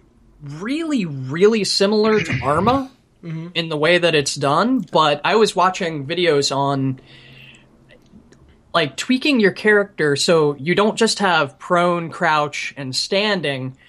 You can actually, you know, adjust the degree in which you you're crouching. It's Yeah, that sounds like Arma. So it seems like a combination of Arma mixed with like Stalker. Yeah, something something kind of like DayZ, except not with the zombies. Um, it looked neat, and it was just something that I thought that you might be interested in. Yeah, I'll watch some more stuff about it. Um, looks like the last time there was some footage put up was November. There was some in January. Um, yeah, I'll, I'll keep an eye on it. It's definitely it's kind of been on my radar, but I haven't been paying too much attention to it. But I'll look into it a little bit more and see uh, how I feel about it. I have heard of it. Okay, cool. Um, okay, so who wants to go first on top five weapons? Anyone like super excited, or should I kick it off? It was your idea. You All right, go for it. I'm gonna go first then. Okay. So my uh, Blow me away. Literally. my these are in no real particular order. So uh, I'm gonna start with this one, which I will probably say is this one. I will say is probably my number one, and everything else is no real order. Uh, the cerebral bore from Turok Two. That gun, when playing this game on N64 and playing multiplayer, it's one of those things that the first time anyone picked this up and used it, there was just a holy shit moment in the room because it's back when everyone would sit in the same room and play, you know, on a console. And this so it shoots out like a ball that grinds. It, you lock onto an opponent, and it shoots out a ball that grinds into their head, and like all this stuff starts spewing out of the head as it's grinding in. It's got this like, it sounds like you're at the dentist. It's like noise, and then it goes in, and then there's a pause, and then the enemy's head explodes. It's That's just- gross, Colin. yeah, it was. It's, it is insane. And so when you're playing it in multiplayer and you pick it up, and for the first time launching it, it's like the whole room just stops, I can't believe like wow that is that is a thing that just happened. Um, oh man, I love that weapon. Yeah, the cerebral Bore is just great. If you have not used it or played Turok 2 or seen it, it's worth, I think, uh, looking up like a YouTube video for it. Um, my second weapon is the Stake Gun and Painkiller, which I know, Bucky, you had mentioned Painkiller earlier. Um, and Painkiller used the Source engine, so it was really like physics heavy. And when you stuck people with the stake gun, it would stick them to the wall. Pretty much any angle you shot them at, they would just fly to the nearest wall and stick to it. And the stakes would impale them, and they would um, you could just keep launching them. You get 50 stakes, you could pin their arms, their legs, their body, their head, didn't matter. And it was pretty awesome.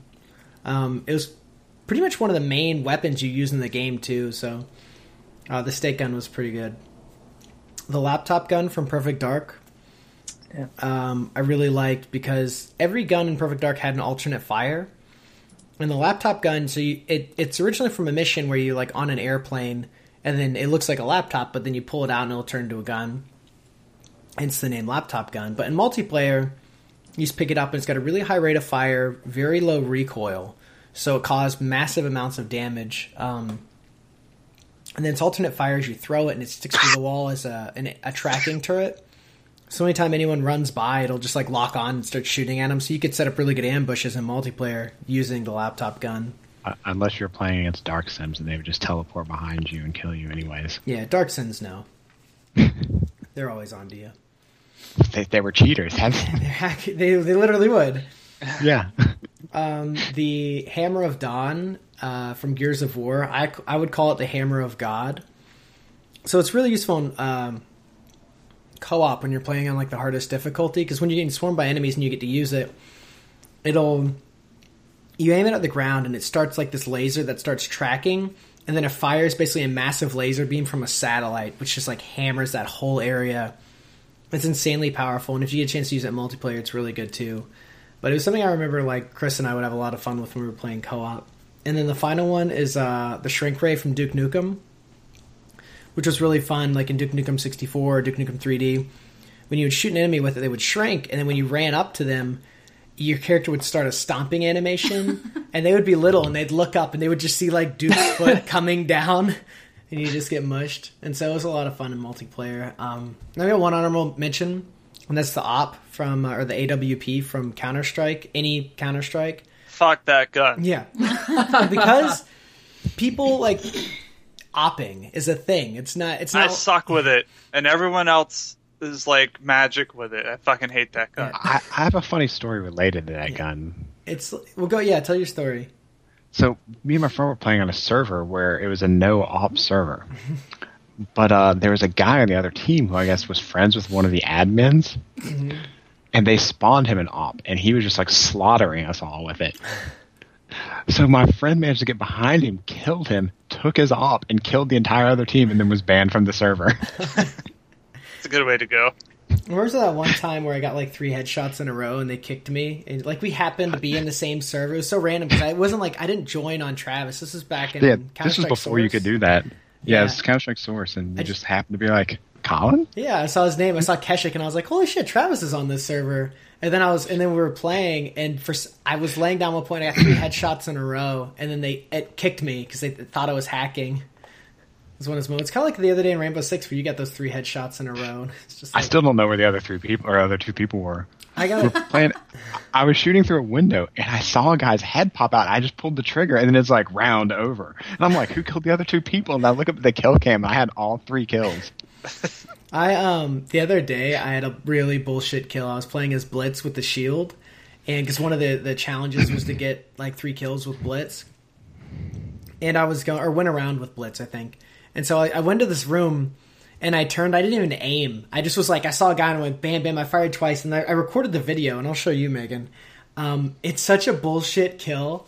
I, I headshot. I fired two shots. One hit the wall, and the other I was just like barely even over the guy. The laser was not on his head. It was like I guess crazy recoil and inaccuracy basically made it hit him in the face. and it killed and then he then he just starts like raging in the chat. He's like, This fucking bullshit, you fucking hacker. And like I watched the video again because I had like uh, the Nvidia Shadow Play going, and I was like, that is really. I would think I was hacking if I saw it. I was like, this makes no sense. I shot like next to him and hit him in the face. I like those moments Yeah. sometimes. I'll be playing a first person shooter and just go on a tear, Yeah. and like you stop, you're like, am I fucking hacking I right now? I don't remember. Is this something I'm doing? Yeah. Um. So there was that, and then uh, oh yeah, but opping like opping someone is a thing. It has a name. Like it is a was, Yep. Yep. like that is a verb. like you would op somebody, and that is just the fact that a gun had spawned its own verb. That I think It's is a, it's a pretty Offing, famous That's an the off. act of being a game culture. Yeah. So op is um I don't know, that's why it gets an honorable mention. Definitely not one of my top guns. I suck with it. I never do well, but I always if I play Counter Strike I always get dominated with it, so I figured it's worth mentioning. Alright, um Sean, what do you got? What are your top five weapons? Boom! My first one's from GoldenEye on the 64. Uh oh. It's not the golden gun, which is good, but I have always loved the RCP 90. Yes. That Yep. gun is amazing, especially when you pick up two of them. Um, my other one is from Final Fantasy VII because I'm one of the people that do like that game, and it's Sephiroth's sword. Because the first time I saw it, yeah, first time I saw it, first time I saw him, I thought it was so badass. Yeah. Well everyone did. I've always we were all liked in like that, middle so- school. Yeah, yeah, it was, it was You all cool. had poor judgment. yeah. but that one sticks with me because I still think it's cool. Mhm. Uh, my other one's from Doom, and there's a lot of really good guns in that one, the original Doom. Mhm. But I still remember the first time I picked up the minigun, and I felt like a god. It was the So I really loved the do minigun. it. Yeah, and it was really awesome.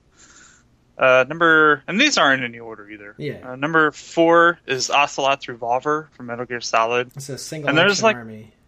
Yeah, and there's a lot of like pop culture media stuff that makes revolvers badass, and they are.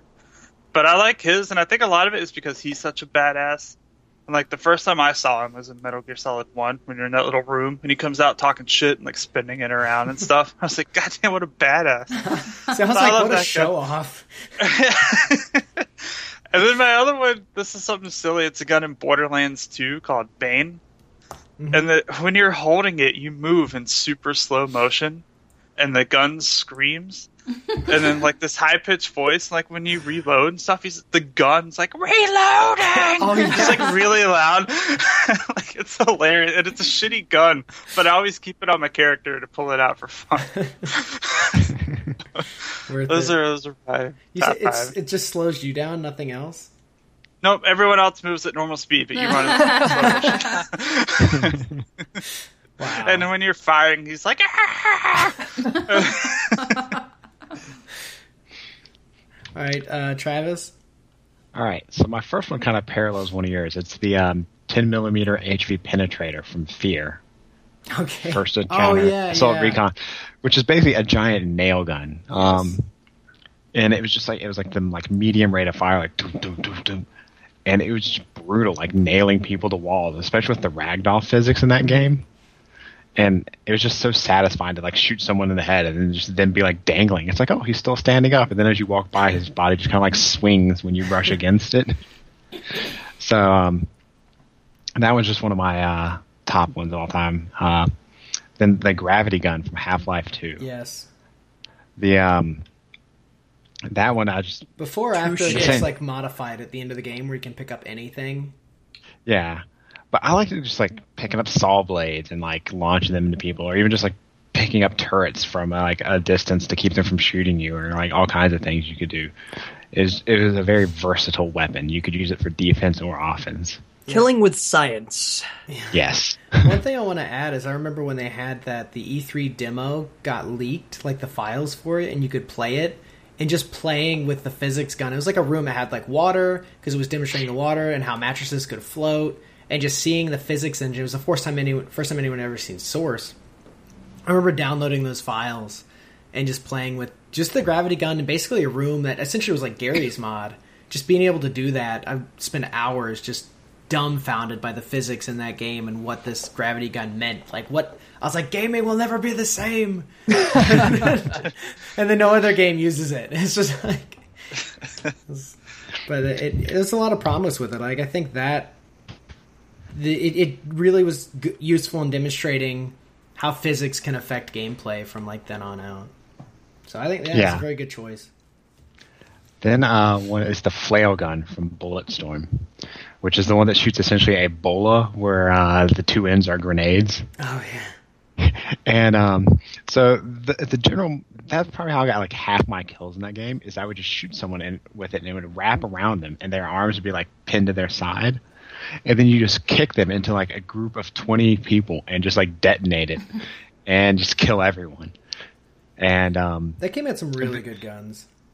and then like the alternate fire, it would uh, superheat the chains that connected the two, and it would actually like cut through people, and like so you could dismember people with it as well. It was just it was a really fun gun to get kills with. And like while doing research for this, I went back and looked at like the names of some of the skill shots for it, and they were just pretty good. Like was it a grenade gag, wrap a flail around the head of an enemy and then explode it.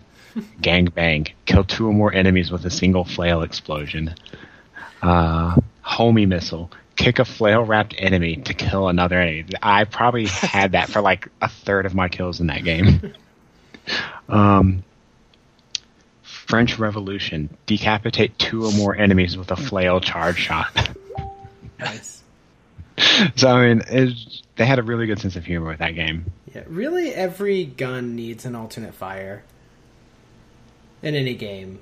Maybe not Yeah. like tactical or modern games, but any game that's kind of sci-fi or just really action-based, every gun needs an alternate fire. It just adds so much. Every gun is two guns. Yeah. Why have one gun when you can have two guns? Was that uh was that your fifth? No, I got two more. Okay. Oh, that was my third. So my fourth is the is Bigoron's sword from Ocarina of Time. I mean, everyone probably first thinks of the Master Sword, or they think of Zelda, but the Bigoron sword was just my shit in that game. I've always liked like great swords, two handed swords. So when I spent all the time it took to get that sword, and just I didn't use anything else the rest of the game unless I was forced to. I don't even remember that sword.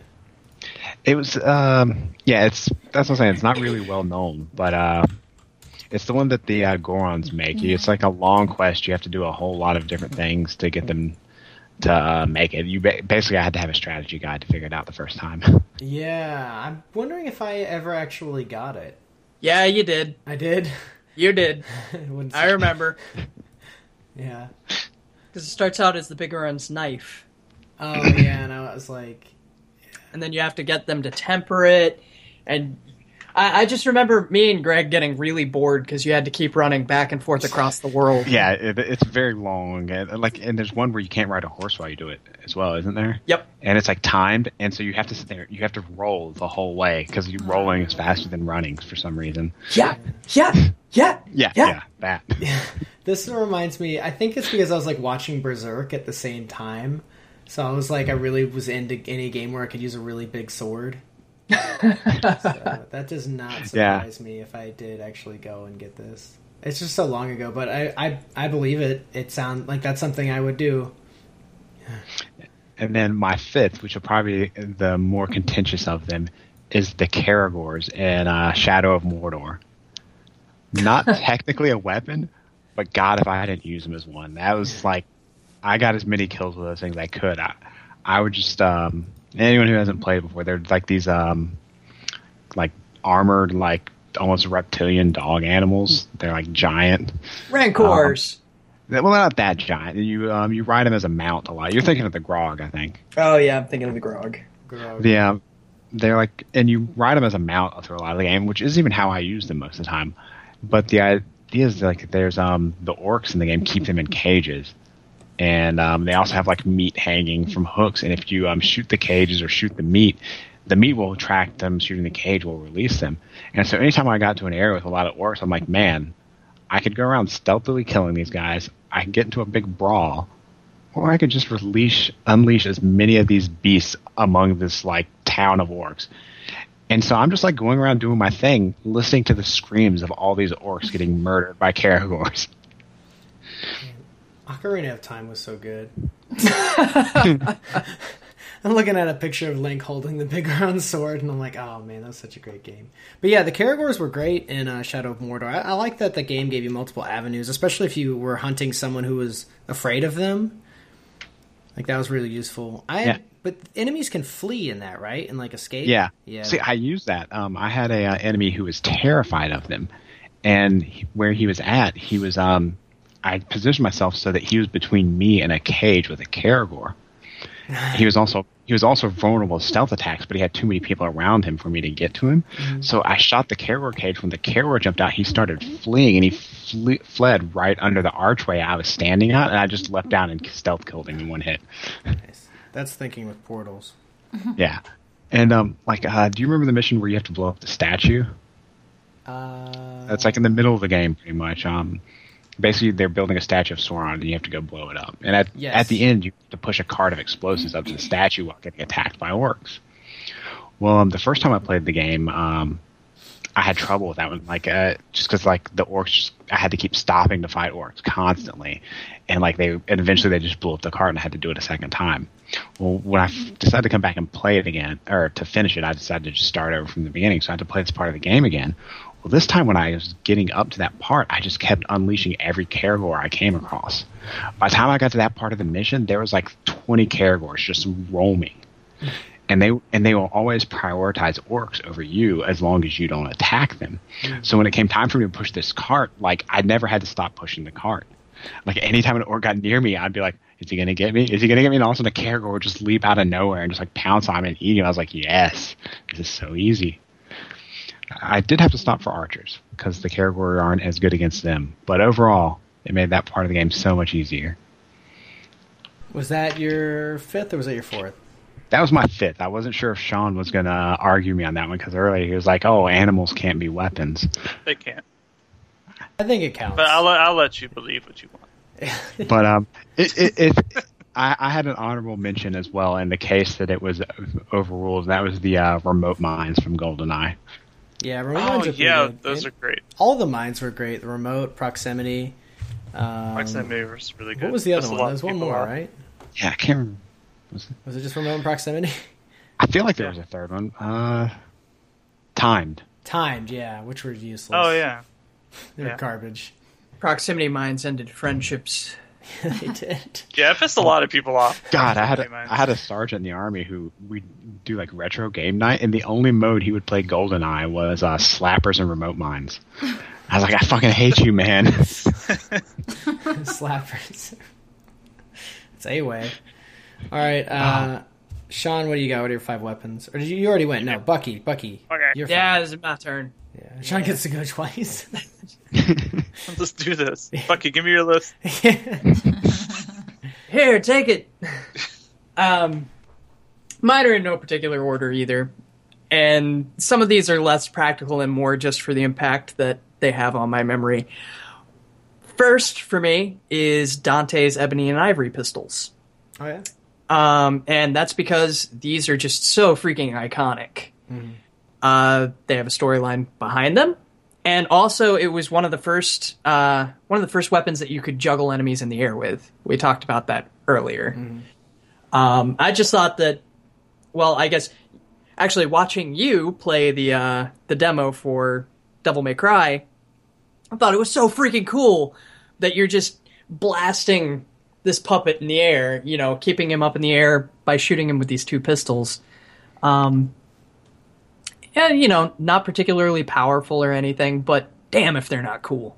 Yeah, I remember that demo because it came with Code Veronica X, and we would trade off. Like I would play through the whole demo, then you would play through the demo, then Greg would play through the demo, and then I would play through the demo. And, we- and then we found the shotgun, and we're like, "Oh my god, there's a shotgun in this!" And then we'd do it again. Yeah, that demo Yup. was that was the best form of marketing. It's just like when the Metal Gear Solid Two demo came with Zone of the Enders. Like that's people just bought the demo and it came with a game. That's pretty much what happened. I remember I bought uh, Code Veronica X used at GameStop, and it came with the Is- demo for Devil May Cry and Devil May Cry. I was like, ah, There's no I mean, there's no Code Veronica. no Code Veronica. Um, but yeah, that that was pretty funny. yeah. Uh, one of my next ones, and this one's actually relatively new. It is hard to pick one from all of the ones available in the game, so I'm just going with the most iconic, and that's the Saw Cleaver from Bloodborne. Okay. Uh, being a you know really big Souls fan, I I love all the combat in those games, and one of the things that they changed about Bloodborne that's so neat is all of the weapons are considered trick weapons. So they have two different forms. And if you've played a Souls game, you know that the combat's actually really, really intricate.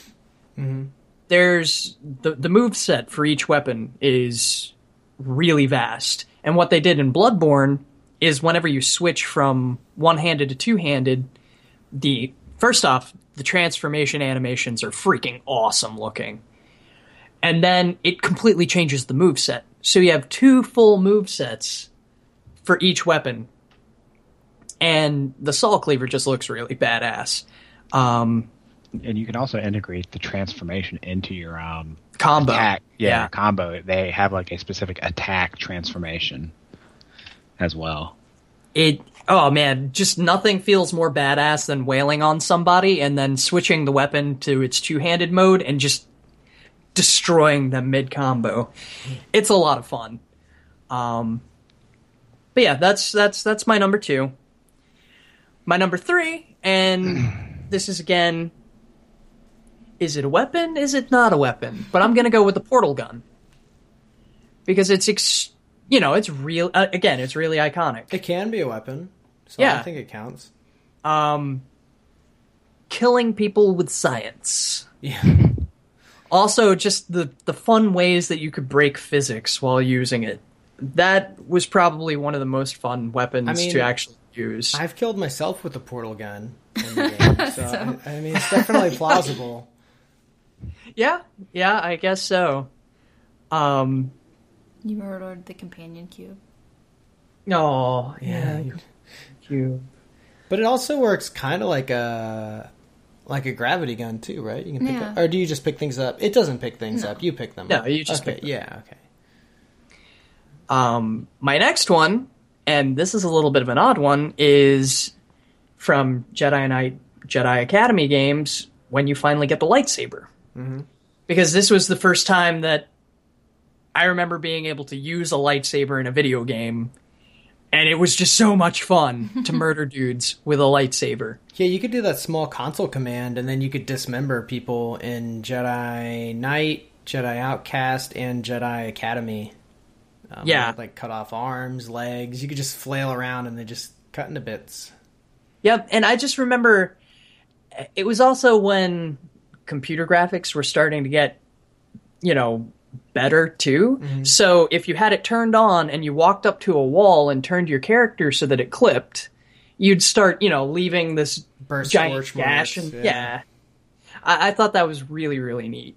And you know, I'm a pretty big Star Wars fan, so being able to actually use a lightsaber in a game was pretty cool at the time. Yeah, the best thing I loved in Jedi Academy, the the ultimate combo is force choke saber throw. Whenever like the Sith would attack you, you just force choke, and while you're holding them up, just saber throw and just cut them in half.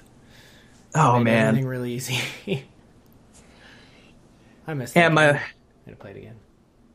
my last one, and this comes back to the original Doom again, uh, is actually the BFG. Because, come on, it was called the Big Fucking Gun. how how can that not be included in a list of top ten or top uh, five video game weapons? They even had it in the uh, Doom movie, and they had like The Rock walk up to it and be like, "That's a big fucking gun." He picks it. That's right.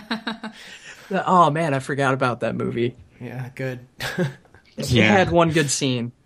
I enjoyed it. It had, The, the funny part is, you say it has one good scene. I say the scene you're probably talking about is the scene I hated in that movie. I was gonna say it has zero good scenes. I think the guy in the wheelchair who turned into the like the Hellhound like thing, kind of like uh, they copied the design from Doom Three. That was that was okay. Oh yeah, that, that that was all right.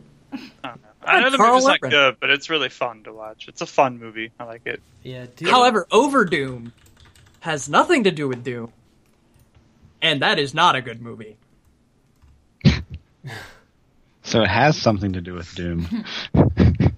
It is. It's a Bollywood film, and it was in the Doom box that Josh bought. Rosamund. So Rosamund Pike, the actress, she was in Gone Girl and in Jack Reacher and Die Another Day. She's been in a lot of movies. She was in Doom. Huh. Yeah, I just I rewatched the trailer for Doom the other day, and I, I was Uh, like, she was in don't it. remember anyone but The Rock. Yeah, uh, and Karl Urban. Yeah, Karl Oh, yeah. Urban was the main character. John Grimm. Yeah, but really, all I remember is The Rock. you had to tell me Karl Urban was in that movie. You need to give another chance. that first person scene, just like, ah, I can't stand it. At least it happens at the Quit end. being a baby. So uh, yeah, Dwayne Johnson plays Sarge But why does it say parentheses as The Rock? because he was like, he was credited as The Rock in Oh, the movie, okay. not as Dwayne. Johnson. I didn't know if Sarge. That was when he was still by- kind of jumping into the movie world. Yeah, that's So before he he was went by. still Yeah. using the rock. Same with Scorpion King. It was like starring The Rock, and then Oh. eventually started transitioning to Dwayne The Rock Johnson, and then now it's just Dwayne Johnson. Because he's like, I, I want to be legitimate. Yes, even like the poster for Walking Tall, it says The Rock Walking Tall, Hmm. and then the next Walking Tall had uh, Kevin Sorbo. Oh, really? Yeah, and in the rundown, he's credited as The Rock. Yeah, The Rock. I can't take Kevin Sorbo seriously ever since he did that like um super uh, like Jesus uh, movie. Oh, God is not dead. Oh, what? I couldn't take Yeah. Kevin Sorbo seriously after Hercules, so. Right? It's pretty much been that long since I've thought of Haters him. gonna hate. Um. Oh yeah, Megan, your top five. Okay, so I'm gonna start this off by saying that I don't enjoy shooters or hack and slash, so this was kind of hard for me because I do mostly RPG turn-based games. But I didn't feel like I should choose a weapon from those games because they're not satisfying. They're just stat-based and they're pretty. Like I don't think that makes it a good top five. Sephiroth. I wasn't going to judge anybody's weapons. It's just my own opinion. But anyway, so five is a little bit of a stretch, but I chose um, for my first one from the game Kagero. Um, it's like you're a little girl and you set traps in rooms and you assassinate people.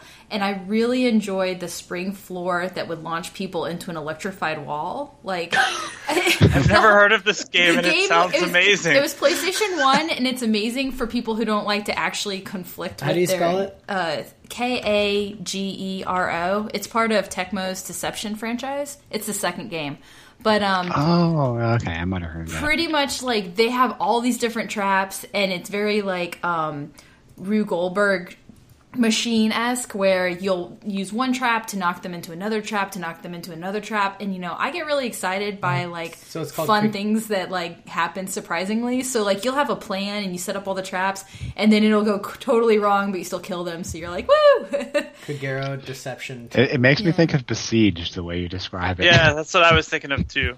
yeah Which is another good weapon. Anything you make in besiege, if it doesn't just fall apart. But you know, for me, I didn't like like fighting people face on, so this was a great game to let me be violent without having to be scared. Megan, the passive aggressive.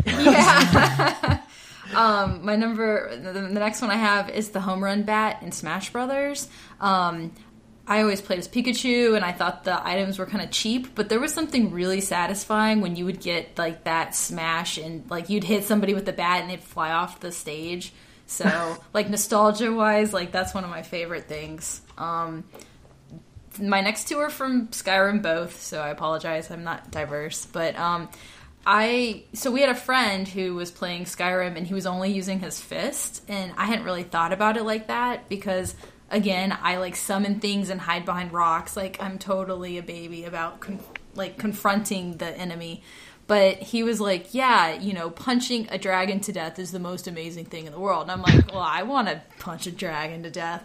So I created a Khajiit character that was a thief or it was a very sneak based character, but to use the Fist of Steel perk and use your fist, you have to use the heavy armor. So it was like I was like the most non stealthy sneak character because I still like had my heavy armor on and I was running around real slow. But um, it was satisfying, and the Khajiit gets you know a bonus for unarmed damage. So it was like I felt safe enough to be up close to the bad guys and punch them. So I really liked that. Are you going to carry that over to Fallout I- 4? I don't have my I did that with dragons, but I cheated because I would just You fight them regular, Yeah. and when I would, their health would get to nothing. Then I would just finish them off by punching them. Yeah. Well, so in Skyrim, I also really enjoyed just putting poison in people's pockets and like watching them die without having to do anything. So, like, I'm I'm not Fucked up. I'm not very good at Never done that before. Yeah. I didn't even know you could do that. Well, Jesus. so you, I also would sneak up to good Meg is a characters. psychopath. No, no, no. I would sneak up to good characters and I would steal all their equipment and weapons and I would go upgrade it and sneak back and give it back to them. Like I just did not play the game right. That gives me a really good idea. In my current Skyrim game, I have a chest in my house full of potatoes. yeah. So I think what I'm gonna do is go and rob people and then just leave them a potato. And you don't feel bad as long as it's not poisoned potato, you know. But um, anyway, um, so the next one from Skyrim, I really do like maces, and I think that's because I don't, you know, like weapons that are really big. Um, they're slow, and so that's scary to swing big swords. But maces are usually kind of like a concussion damage, but they're faster than big heavy swords. So I like maces, and um, in Skyrim, the mole. Uh, I can't even pronounce it. It's like Mace Mo- of Mol- Molag Bal. yeah, Molag Bal. He's in um, Markarth, which is one of the second towns I usually go to because I do that drunken the night to remember quest, and I also totally love the Forsworn, so I go there usually pretty straight from the beginning.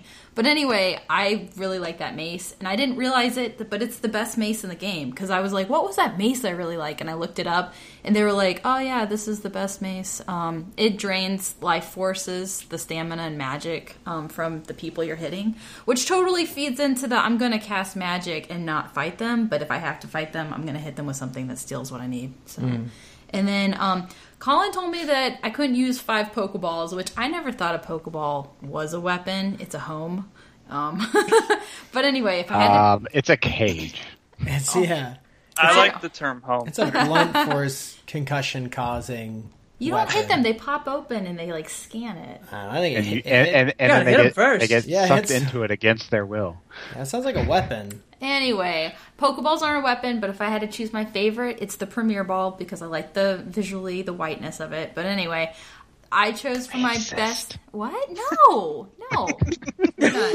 Um, but I did choose that under weapons. I would choose a Vulpix because Pokemon are weapons and Vulpixes are my favorite. So that was my last one. Pokemon are animals.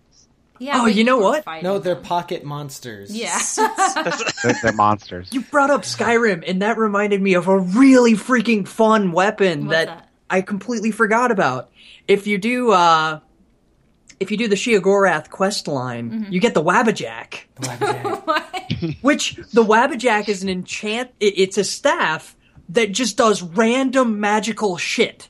Oh. Like it's it's a dice roll as to what it'll do. Sometimes it'll rain lightning from the sky. Sometimes it'll summon an evil like Daedric prince. Sometimes it'll turn your enemy into a sheep. That sounds Look up videos of it. It's pretty freaking funny. was that in Skyrim or was that in Oblivion? It might might be Oblivion. I think it was Oblivion. It might be. Travis Obli- reminded me of one too, talking about fear. And there was a time when Fear came out that I was addicted to Fear Online. And that was when And they the did, gr- yeah, the multiplayer. The grenades, Were like the grenades themselves are normal, but the effect, they did this like warping effect when they went off, Yeah. and I'd never seen that in a game before, and it You looked so concussion. awesome. It was really cool. Wasn't your first time getting drunk, Bucky, playing that I got. online? yeah. Um, Online was great, by the way. Yes. That was a lot of fun. yeah, I uh, I got really dr- like blackout drunk to the point where I still really wanted to play, and I couldn't see the screen. So one of our friends, I was like, I want to play the game. Is my and they'd put my hand on the keyboard, and I'd I'd keep asking Sean. I was like, Sean, am I doing good? And Sean was pretty drunk too, and he's like, "You're doing great, man." And then I passed out at the keyboard. It sounds like you were playing Surgeon Simulator with your eyes closed, kind of thing. We could basically we would organize. What was the map? I think it was called Wet Work. yeah, but it that had a what- parking lot out back. And we would get, and every time it came up, we'd be like, "Hey, you guys want to go fist fight in the parking lot?" and so we would set up. People would set up a circle around the parking lot, and then we would just take You turns Fight Club beating the shit out of each other until the round ended. Yeah, Oh yeah, because you could do scissor kicks too. yeah, yeah. Like so we would just kicks. like, yeah, we just punch and kick each other. You and did like a turns in sliding parking kick lot. too, couldn't you? Yeah. Yeah. Yeah, we didn't do those though in our fights. No, okay. Why not? That's cheap. Um, so I was just looking at the Deception series, and apparently Deception Four is the most recent. It came out your Tortured Yeah. series. Uh, they have both on Vita. The most recent one, Deception Four, the Nightmare Princess, is out on um, PlayStation 4, PlayStation 3, and PlayStation Vita. The one before that was just a PlayStation 3 and Vita. But yeah, it seems like the same kind of style of game. Um, it says Blood Ties. The game is a revisit to Tecmo's 1996 PlayStation game, Tecmo's Deception Invitation to Darkness. So if you ever want to get back into Okay, the I do actually, Well, but um, weird they- trivia. The first Deception, they Uh-huh. had a warning on the cover of the game that was like, "This game depicts satanic material." Like it was the only PlayStation. Oh, 1 game. that's right. Yeah. I remember the game now because it was all about trying. Like you were, you were trying to bring the devil back. yeah, you're like the Devil's Daughter. yeah. Yeah, you're getting souls, and ah, I remember that now. It was fun. Yeah, I've never, I've never heard of this series, but uh, Nightmare Princess got a 69 on Meta. Is that her all grown up now? I don't know. She got She's like standing on some dude's balls. weird. PlayStation. But yeah, 4. as a shy freshman in high school, I really enjoyed traps. I'm sure you did. yeah. Anyway, um, anyone else got anything else? To, oh, I'm taking a minute. to- who who all has seen Deadpool and who hasn't seen Deadpool? I I know I me and. Bucky have. And I have. not- so Travis, you said you have, Yes. and so, So everyone but Sean. okay, I enjoyed it. That's, that's That's all we can Yeah, say. I, I Should I, I- go away for a while? No, there's really I there's really no spoilers. There's nothing to. I It's just liked it. Deadpool. it was exactly what I expected. I wasn't like blown away or anything. Mm-hmm. The only thing I thought was I did not like was really the first time you see Colossus. It just felt so forced, like the whole mansion scene. Yeah, It just seemed odd, and the fact that he never powers down. yeah. He just And I- stays. yeah, Is he I supposed assume to? that's bec- yeah. I assume well, that's he goes because from he, human um, form to. Oh, the- okay. I assume that's because they want to keep flexibility in recasting him before they actually like do another X Men Yeah. Well, movie or apparently something. they offered the guy who played him in the X Men movies the role, but he would never be powered down, and he pretty much would just be the mocap guy. He wouldn't even be the voice because they wanted that thick Russian accent too, and so he Hmm. just said no. Did So- he have a Russian accent in the X Men movies? Uh, no, not No. really. No. but he should. Yeah, and he didn't look like he didn't look right in the X Men movies. Well, he looked- looked like a baby. he looked more like Silver Surfer in the X Men movies than he did Colossus. He didn't have the lines. He didn't have the lines. He was just chrome. Like they made him kind of sinewy, but it still wasn't the same. Like Colossus and Deadpool looks pretty much straight out of the comic book. Yeah. Like because he has got more of a, the X Men kind of suit, but the like as far as him, he's got the hair and everything that goes with it. Um, so the next one they're gonna have Cable, which is cool, and it's already been greenlit. So I'm I'm excited, man. I, I really liked. Uh, I enjoyed Deadpool. Is pretty much exactly what I expected. It was. Um, I'm kind of uh, sad that they put so many jokes in the trailer because when they happened in the movie, like You'd already seen them, I would have laughed had I not already seen the joke like seven times. You know. It was too big of a marketing push. They just pushed so hard on it that they ended up revealing half. well, the don't movie you think they were trying to attract all the people who didn't really know or? Well, apparently it's doing really well right Yeah. now, so which is good. Um, there's like a funny story about how the leaked footage got out. There's an interview with Ryan Reynolds, and he's like, "I'm 70 percent sure that I wasn't the person who leaked it."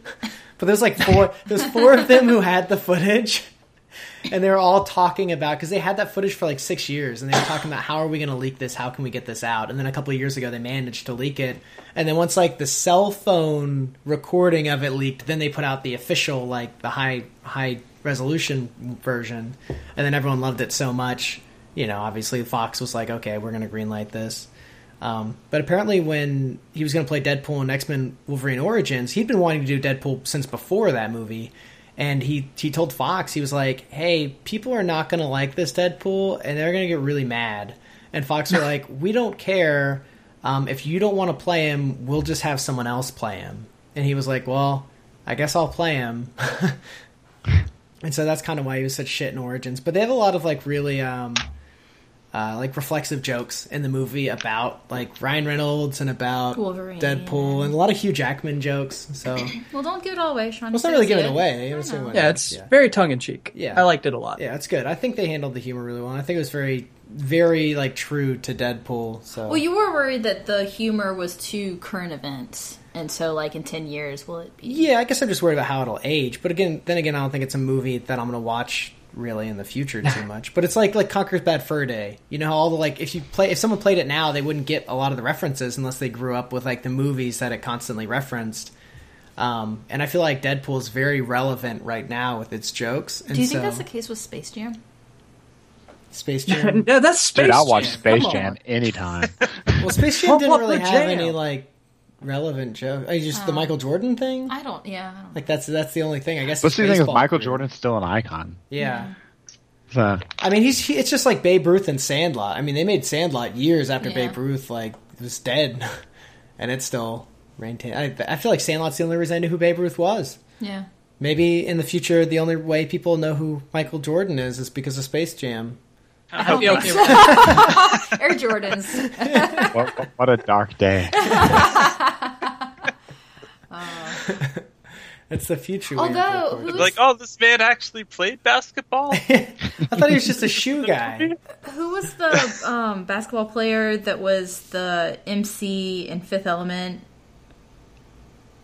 Oh, he was really outspoken, but I, I was like, He I don't- wasn't a basketball player. You're thinking Chris Tucker. He's an actor. Oh. He doesn't. Yeah. Do you think just because he's black? all No, black people no, no, play no, no, basketball. no, no. There was a See- see? outrageous Like the basketball because it's player. I told you she's a Oh, racist. man.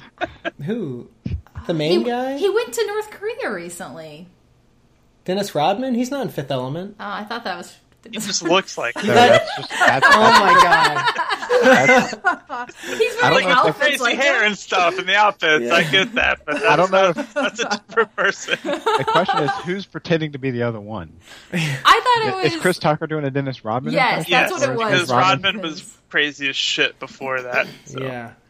No, that, I thought it was the same person. no. It's Dennis Rodman was in. Uh, he was in Double Team with Jean Claude Van Damme around that time. I thought that was his break into movies. Oh, No, that was we not tried- his break into movies. I I feel like Double Team was his break into movies Anyway, moving on. with uh, Mickey Rourke. I have the facial villain. blindness. That's- okay, you're just a racist. no, fine. Anyway, she's like, I'm not saying all black people look the same. I'm just saying that you know they all kind of look the No, same. No, he dressed just like Chris. What was that guy's name? Dennis Rodman, Rodman. the actor, is Chris Tucker, actor Chris Tucker. who's I like hate. easily like 60 pounds lighter than Dennis Rodman. Well, I don't watch basketball, so. okay, whatever. It's Chris Rodman. Chris Rodman. We'll go with that. Dennis Tucker. Dennis Tucker. Anyway, um, lasers. Lasers. Wait, we didn't do what games are we playing, and that was oh, Sean's Oh, big no, thing. on lasers, on lasers, On laser. on lasers. God, we never had to do this. Hit the red Wait, button. wait. I don't. Can you unlaser? We ju- we're doing it. We're on lasering. It's like how you This get rid of a a tattoo. first. you It's a first lasers. time. New territory. And what I'm episode is this? You just called it. 27? 28? Twenty-eight. This is episode thirty. Oh, God. Oh, What a what a time Dirty to unlaser. 30. We're unlasering on our dirty the thirty. milestone. Yeah. Episode 30, Uncharted Territory. Yeah. Unlasering. Unlasered Start territory. Unlasered Rodman. Oh man. Um, anyway, current games. Sean, you kick it off because I want to hear about this American Truck Simulator. Okay, well, first playing iRacing always, and then I've also been playing a shitload of American Truck Simulator. no, son. It's awesome. You guys. What? So how much? have? How much of America do you got to Truck Wait, Simulator? Well, are you it- 3Ding it? Yeah. It works completely fine with the Oculus Rift. Do you Menus like and turn on a fan so you can pretend you got your window rolled down? No, but I've thought about it. So. Nice. anyway, it launches with California and Nevada, and like then all of soon, California, like all the highways. Well, you know, it's like con- really condensed. It doesn't have like every road or anything, That's but not- it has a bunch of cities. No, it's one thirty-five. Okay. And um, soon, any day now, they're launching a new truck in Arizona, and then after that, they will be working on adding all the other And are states. these are these free? Like if you already bought the game, or you have to Arizona's free for everyone. Okay. After that, they will come in packs, just like they did with Euro Truck 2 and its DLC. Hmm. They add North How much money did you pay for the Euro Trucker to get all the parts? Um, Euro Truck, actually, right now, I think for $25, you get Euro Truck 1, 2, and all of the DLC. Okay. Why would you get that when you can truck America? That's what I'm saying. Yeah. But anyway, no, Euro Truck's good. Its map is also a lot bigger, so some people might want that for now until American Truck gets more content. But they're working on it. I'm happy with it so far. It's only twenty bucks, and it's well worth it. And I think you can get it for uh, twenty percent off on GMG as well. So Yeah, I'm sure there's sales out there, cheaper places. nice.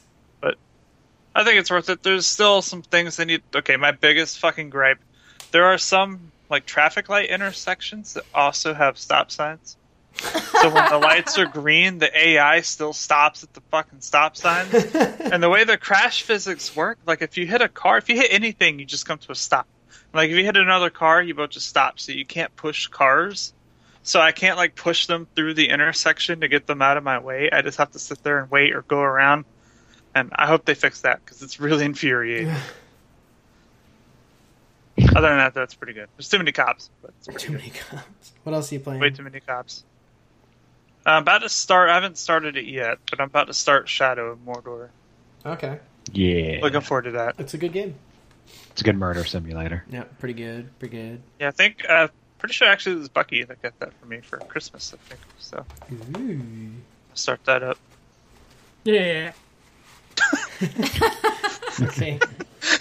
And Black Ops. I'm playing that too. All right. Bucky, what are you playing? Okay, um I've finally gone back to Bloodborne again because I missed a ton of shit in the DLC. Like So you're playing the DLC. whole bosses, yes. So I'm playing the old hunters, so those are going back up on my uh on my YouTube channel. Since the last episode that I was on, I also uh the Steam holiday sale was going on. I picked up Undertale.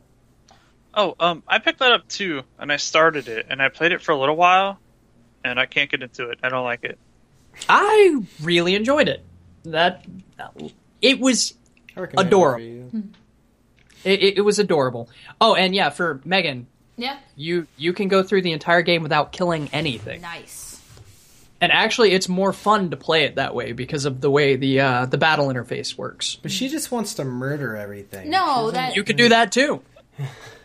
I really just But can you pick murder everything without and fighting them. everything? Yeah, like That's- very passive aggressively kill all the enemies. Like just get them to kill So- themselves. So you're saying you want to play Animal Crossing? I still haven't played that. Oh, so I good. if I had a physical copy of it, I would give it to you. I don't know why I ever bought that game. Hey Travis, I have a confession. I lost your Bravely Default. Good riddance. Wow. it's not terrible. It's just the writing is so bad. It makes me not ever want to play that game again. Like I really like the gameplay. The writing's just awful. Continue, Bucky. Yeah. Uh, The uh, Undertale was really good. I have the entire playthrough that's going up right now on my uh, on my YouTube channel. Um, also, I've been playing in multiplayer land Ark Survival Evolved. Yeah, I just got that. Yeah, we have, I haven't played yet, but I got it. I made a character. Which, it, oh man, I did too, and I slid all the sliders I could to make everything gigantic, but that. made myself tiny. so, so I looked So you- like this. you look like a creature. little dwarf. oh, it's funny because um, I was playing with Chris and Mike, and they gave me a a leather hat to put on my head. But my character's head model was so fat that it looked like a yarmulke. I'll, I'll, I'll, I'll post a photo of it up in the uh, in the uh, in the Group. the group. Yeah, Um, funny. but yeah, that game is really fun. Um, and then also, I was forced to be away from my computer and everything else for about 12 hours uh, in the restroom last weekend, uh, and I played a lot of Xenoblade Chronicles on my 3DS. Good use of time. awesome. Uh, yeah. Uh, needless to say, that was a very uh, unfortunate uh, day. Yeah, it sounds like it. All right. Yeah, uh, what what are you playing, Travis? Uh, well, I just beat Shadow of the Mordor. Uh, first game I've ever got 100% completion on. and um, like as well as I didn't really have to try hard to do it. Like I was just having fun playing the game, and I got so close to the end that I was like, oh, I'm at like ninety percent completion. I might as well just go for hundred. Yeah. So um, I got that. Um, I've been. I'm about to start XCOM Long War mod before I play XCOM 2, and then um, played a little bit of uh, Call of Duty with Sean. Played some Rainbow Six with you. I don't know. Have we dying lighted last since the last podcast? It's been a little while. Think so. We might. No, I don't think we did last weekend. But yeah, I'm uh, trying to actually kill games on my backlog. So I'm just like trying to pick like as far as game like single player games I'm playing by myself. I'm like, all right, pick one game and finish it. So that game now is XCOM Long War. Yeah, I um, I've been playing Rise of the Tomb Raider. Really liking it. Actually, I like it even more than the the 2013 reboot. I think it's a lot of fun. It looks gorgeous, beautiful game. More or less quick time events. Uh, less. Yeah. I would say less. Yes. There's not really a whole lot, um, which is good. Just pretty much just like the little thing, like if you jump from a ledge that's too far, you'll have to hit X for it to like grab it all the way. But other than stuff like that, there's really not much quick time stuff at all. Uh, really, it's just fun. I like it a lot. Uh, you can pretty much, I would say, turn the difficulty up, make it a little more challenging on its default. Like on normal difficulty, it's a little too easy. So I'd say go to like seasoned raider uh, is a more fun way to do it. Just because the firefights, the enemies will flank more, and otherwise they just kind of die in one hit, and you feel pretty OP just running through the game. But if you put it on Um, like hard, it's not even like impossibly hard or anything. It just gives it. I think that feels more balanced personally. Um, is it one of those games where you can change it? You can change in it the mid game, yeah. So if, if Okay. you if you feel like you're getting stuck or it's a pain in the ass or you just got to get through it, then uh, then you can turn it back down. Uh, I've I- always hated the games where you're locked in at a difficulty for the entire game. Yeah, I think um, if I can't even imagine how easy the easiest difficulty would be. I think the easiest you would literally run through and just poke people and they'd fall over dead. Because on normal, Or, or they just like kill themselves. pretty much yeah they would just all shoot themselves as you walk by. Um, but on but a lot of the game is really more puzzle solving and exploring tombs this time than it is combat. Combat only kind of pops up every couple of hours. Normally you spend time doing everything else, which I really enjoy. Um, I I think it's a really good game. I like it a lot. Um, playing Rainbow Six Vegas or Vegas? No, I'm not playing Vegas.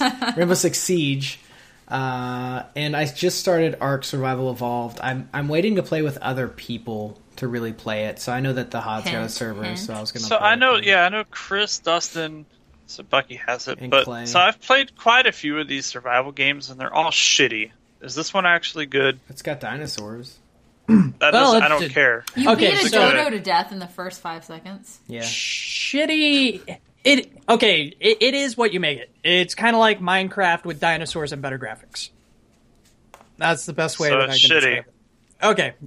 Yes, and you- and it's only twelve It's dollars. twelve dollars. I just want to play it with them because I see that everyone else is always playing it. So I was like, oh, now I can actually hop in. Dustin and loves it. around. Yeah. But I haven't seen any gameplay or anything. All I know is it's a survival game, and I've He also dies to a lot. stop getting early access survival games. Yeah. we we built a thing so that dinosaurs wouldn't kill all of the the mounts that we got, and Dustin left the door open, and a T Rex came in and ate all our stuff. See we that like, that, ma- that makes me want to play it.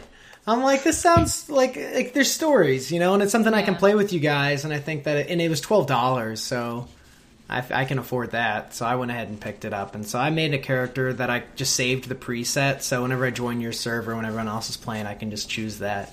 Um, so I'll, I'll play with you guys eventually. There's that. Um, I bought Wasteland 2 because I always said when it got down to twenty dollars, I'd buy it on sale. So I bought it, and I think I had like six dollars on my Steam account already, so it was like fourteen dollars.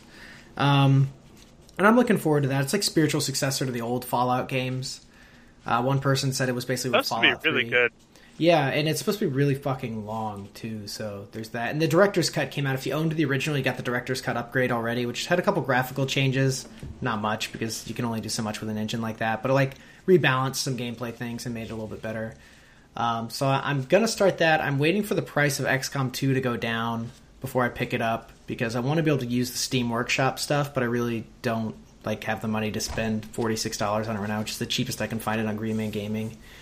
Um, I think that's it. Just basically, so Rainbow Six. I'm probably to beat Tomb Raider this weekend, and then I'll start breaking into like Wasteland to hold me over. Uh, but there's also Firewatch I got and The Witness, so there's lots of games to be playing right now. Um, What a time How much to be is. Firewatch? uh, Firewatch is twenty dollars, I think. Okay, So it's about five dollars an hour. so I, want to play that. Yeah. um, and Megan, what are you playing? Um, I don't have my gaming computer right now, so I mostly play cell phone games, and Colin makes fun of me for being casual. Um, I'm very addicted to Pokemon Shuffle, which, if you've ever been like, I like to be addicted to Match um, three games. match three games, but I really want Pokemon involved. It's not just match three; it's like match whatever you want, but it's really good, and they offer like but there's a minimum of three. You have to have Yeah, at least yeah. three. That's why it's called match three, Yeah. and then you can go. But that. um, pretty much it's kind of addictive because they offer challenges on a daily and weekly basis. So, like right now, if you want to catch a Blastoise, you need to place like a certain like you have to be within the top 80,000 top scores and I'm not, but it's fine. But it's like every week they have different legendaries and just different puzzles and each Pokemon has different disruptions. I really like it and Colin makes fun of me, but I play it and I don't spend money on it. It it definitely could like trap stupid people into doing that. Um, I also have been playing the Dying Light companion for Travis and Colin so that they can get like bullets and med kits and stuff. And it's not very fun, but I feel I'm doing my part as a team, even though I'm not playing. I don't like zombie games, so it's you're, one like, of, you're one of our survivors. yeah, We need our bullets. Yeah, it's like a resource and team management app. It's it's whatever. Um, and then I did just download the Ingress app for my phone, so I'm probably gonna walk around the neighborhood while Colin's playing Tomb Raider today and like do a couple missions that are like right next door to us, so that I can see if it's fun enough to keep playing. Because you know I I do ride the bus, and so you can kind of like just stare at the screen and hack portals as you drive past them. So I might do that on my bus rides to work. Um, and then I'm gonna start playing Pokemon Alpha Sapphire today. That's my goal. Oh, Megan, Yeah. you know what you should get? What? Pocket Mortys. Oh, Everyone someone. keeps saying Yeah. I, I keep saying that. that. Yeah. What is it? It's, Pokemon with Rick and Morty. Yeah, but you go catch Yeah. other Rick's Mortys. Yeah, Yeah. I've been and told. you gotta you get you gotta fight the uh, members of the Council of Ricks to get your uh, portal gun back. All right. So does anyone have anything else? I think that's it. All right. I think we're actually lasering We're this gonna time. we're gonna re-laser. So Oh, Super gosh. lasers. Suit up. Yup. All right. Lasers. Lasers.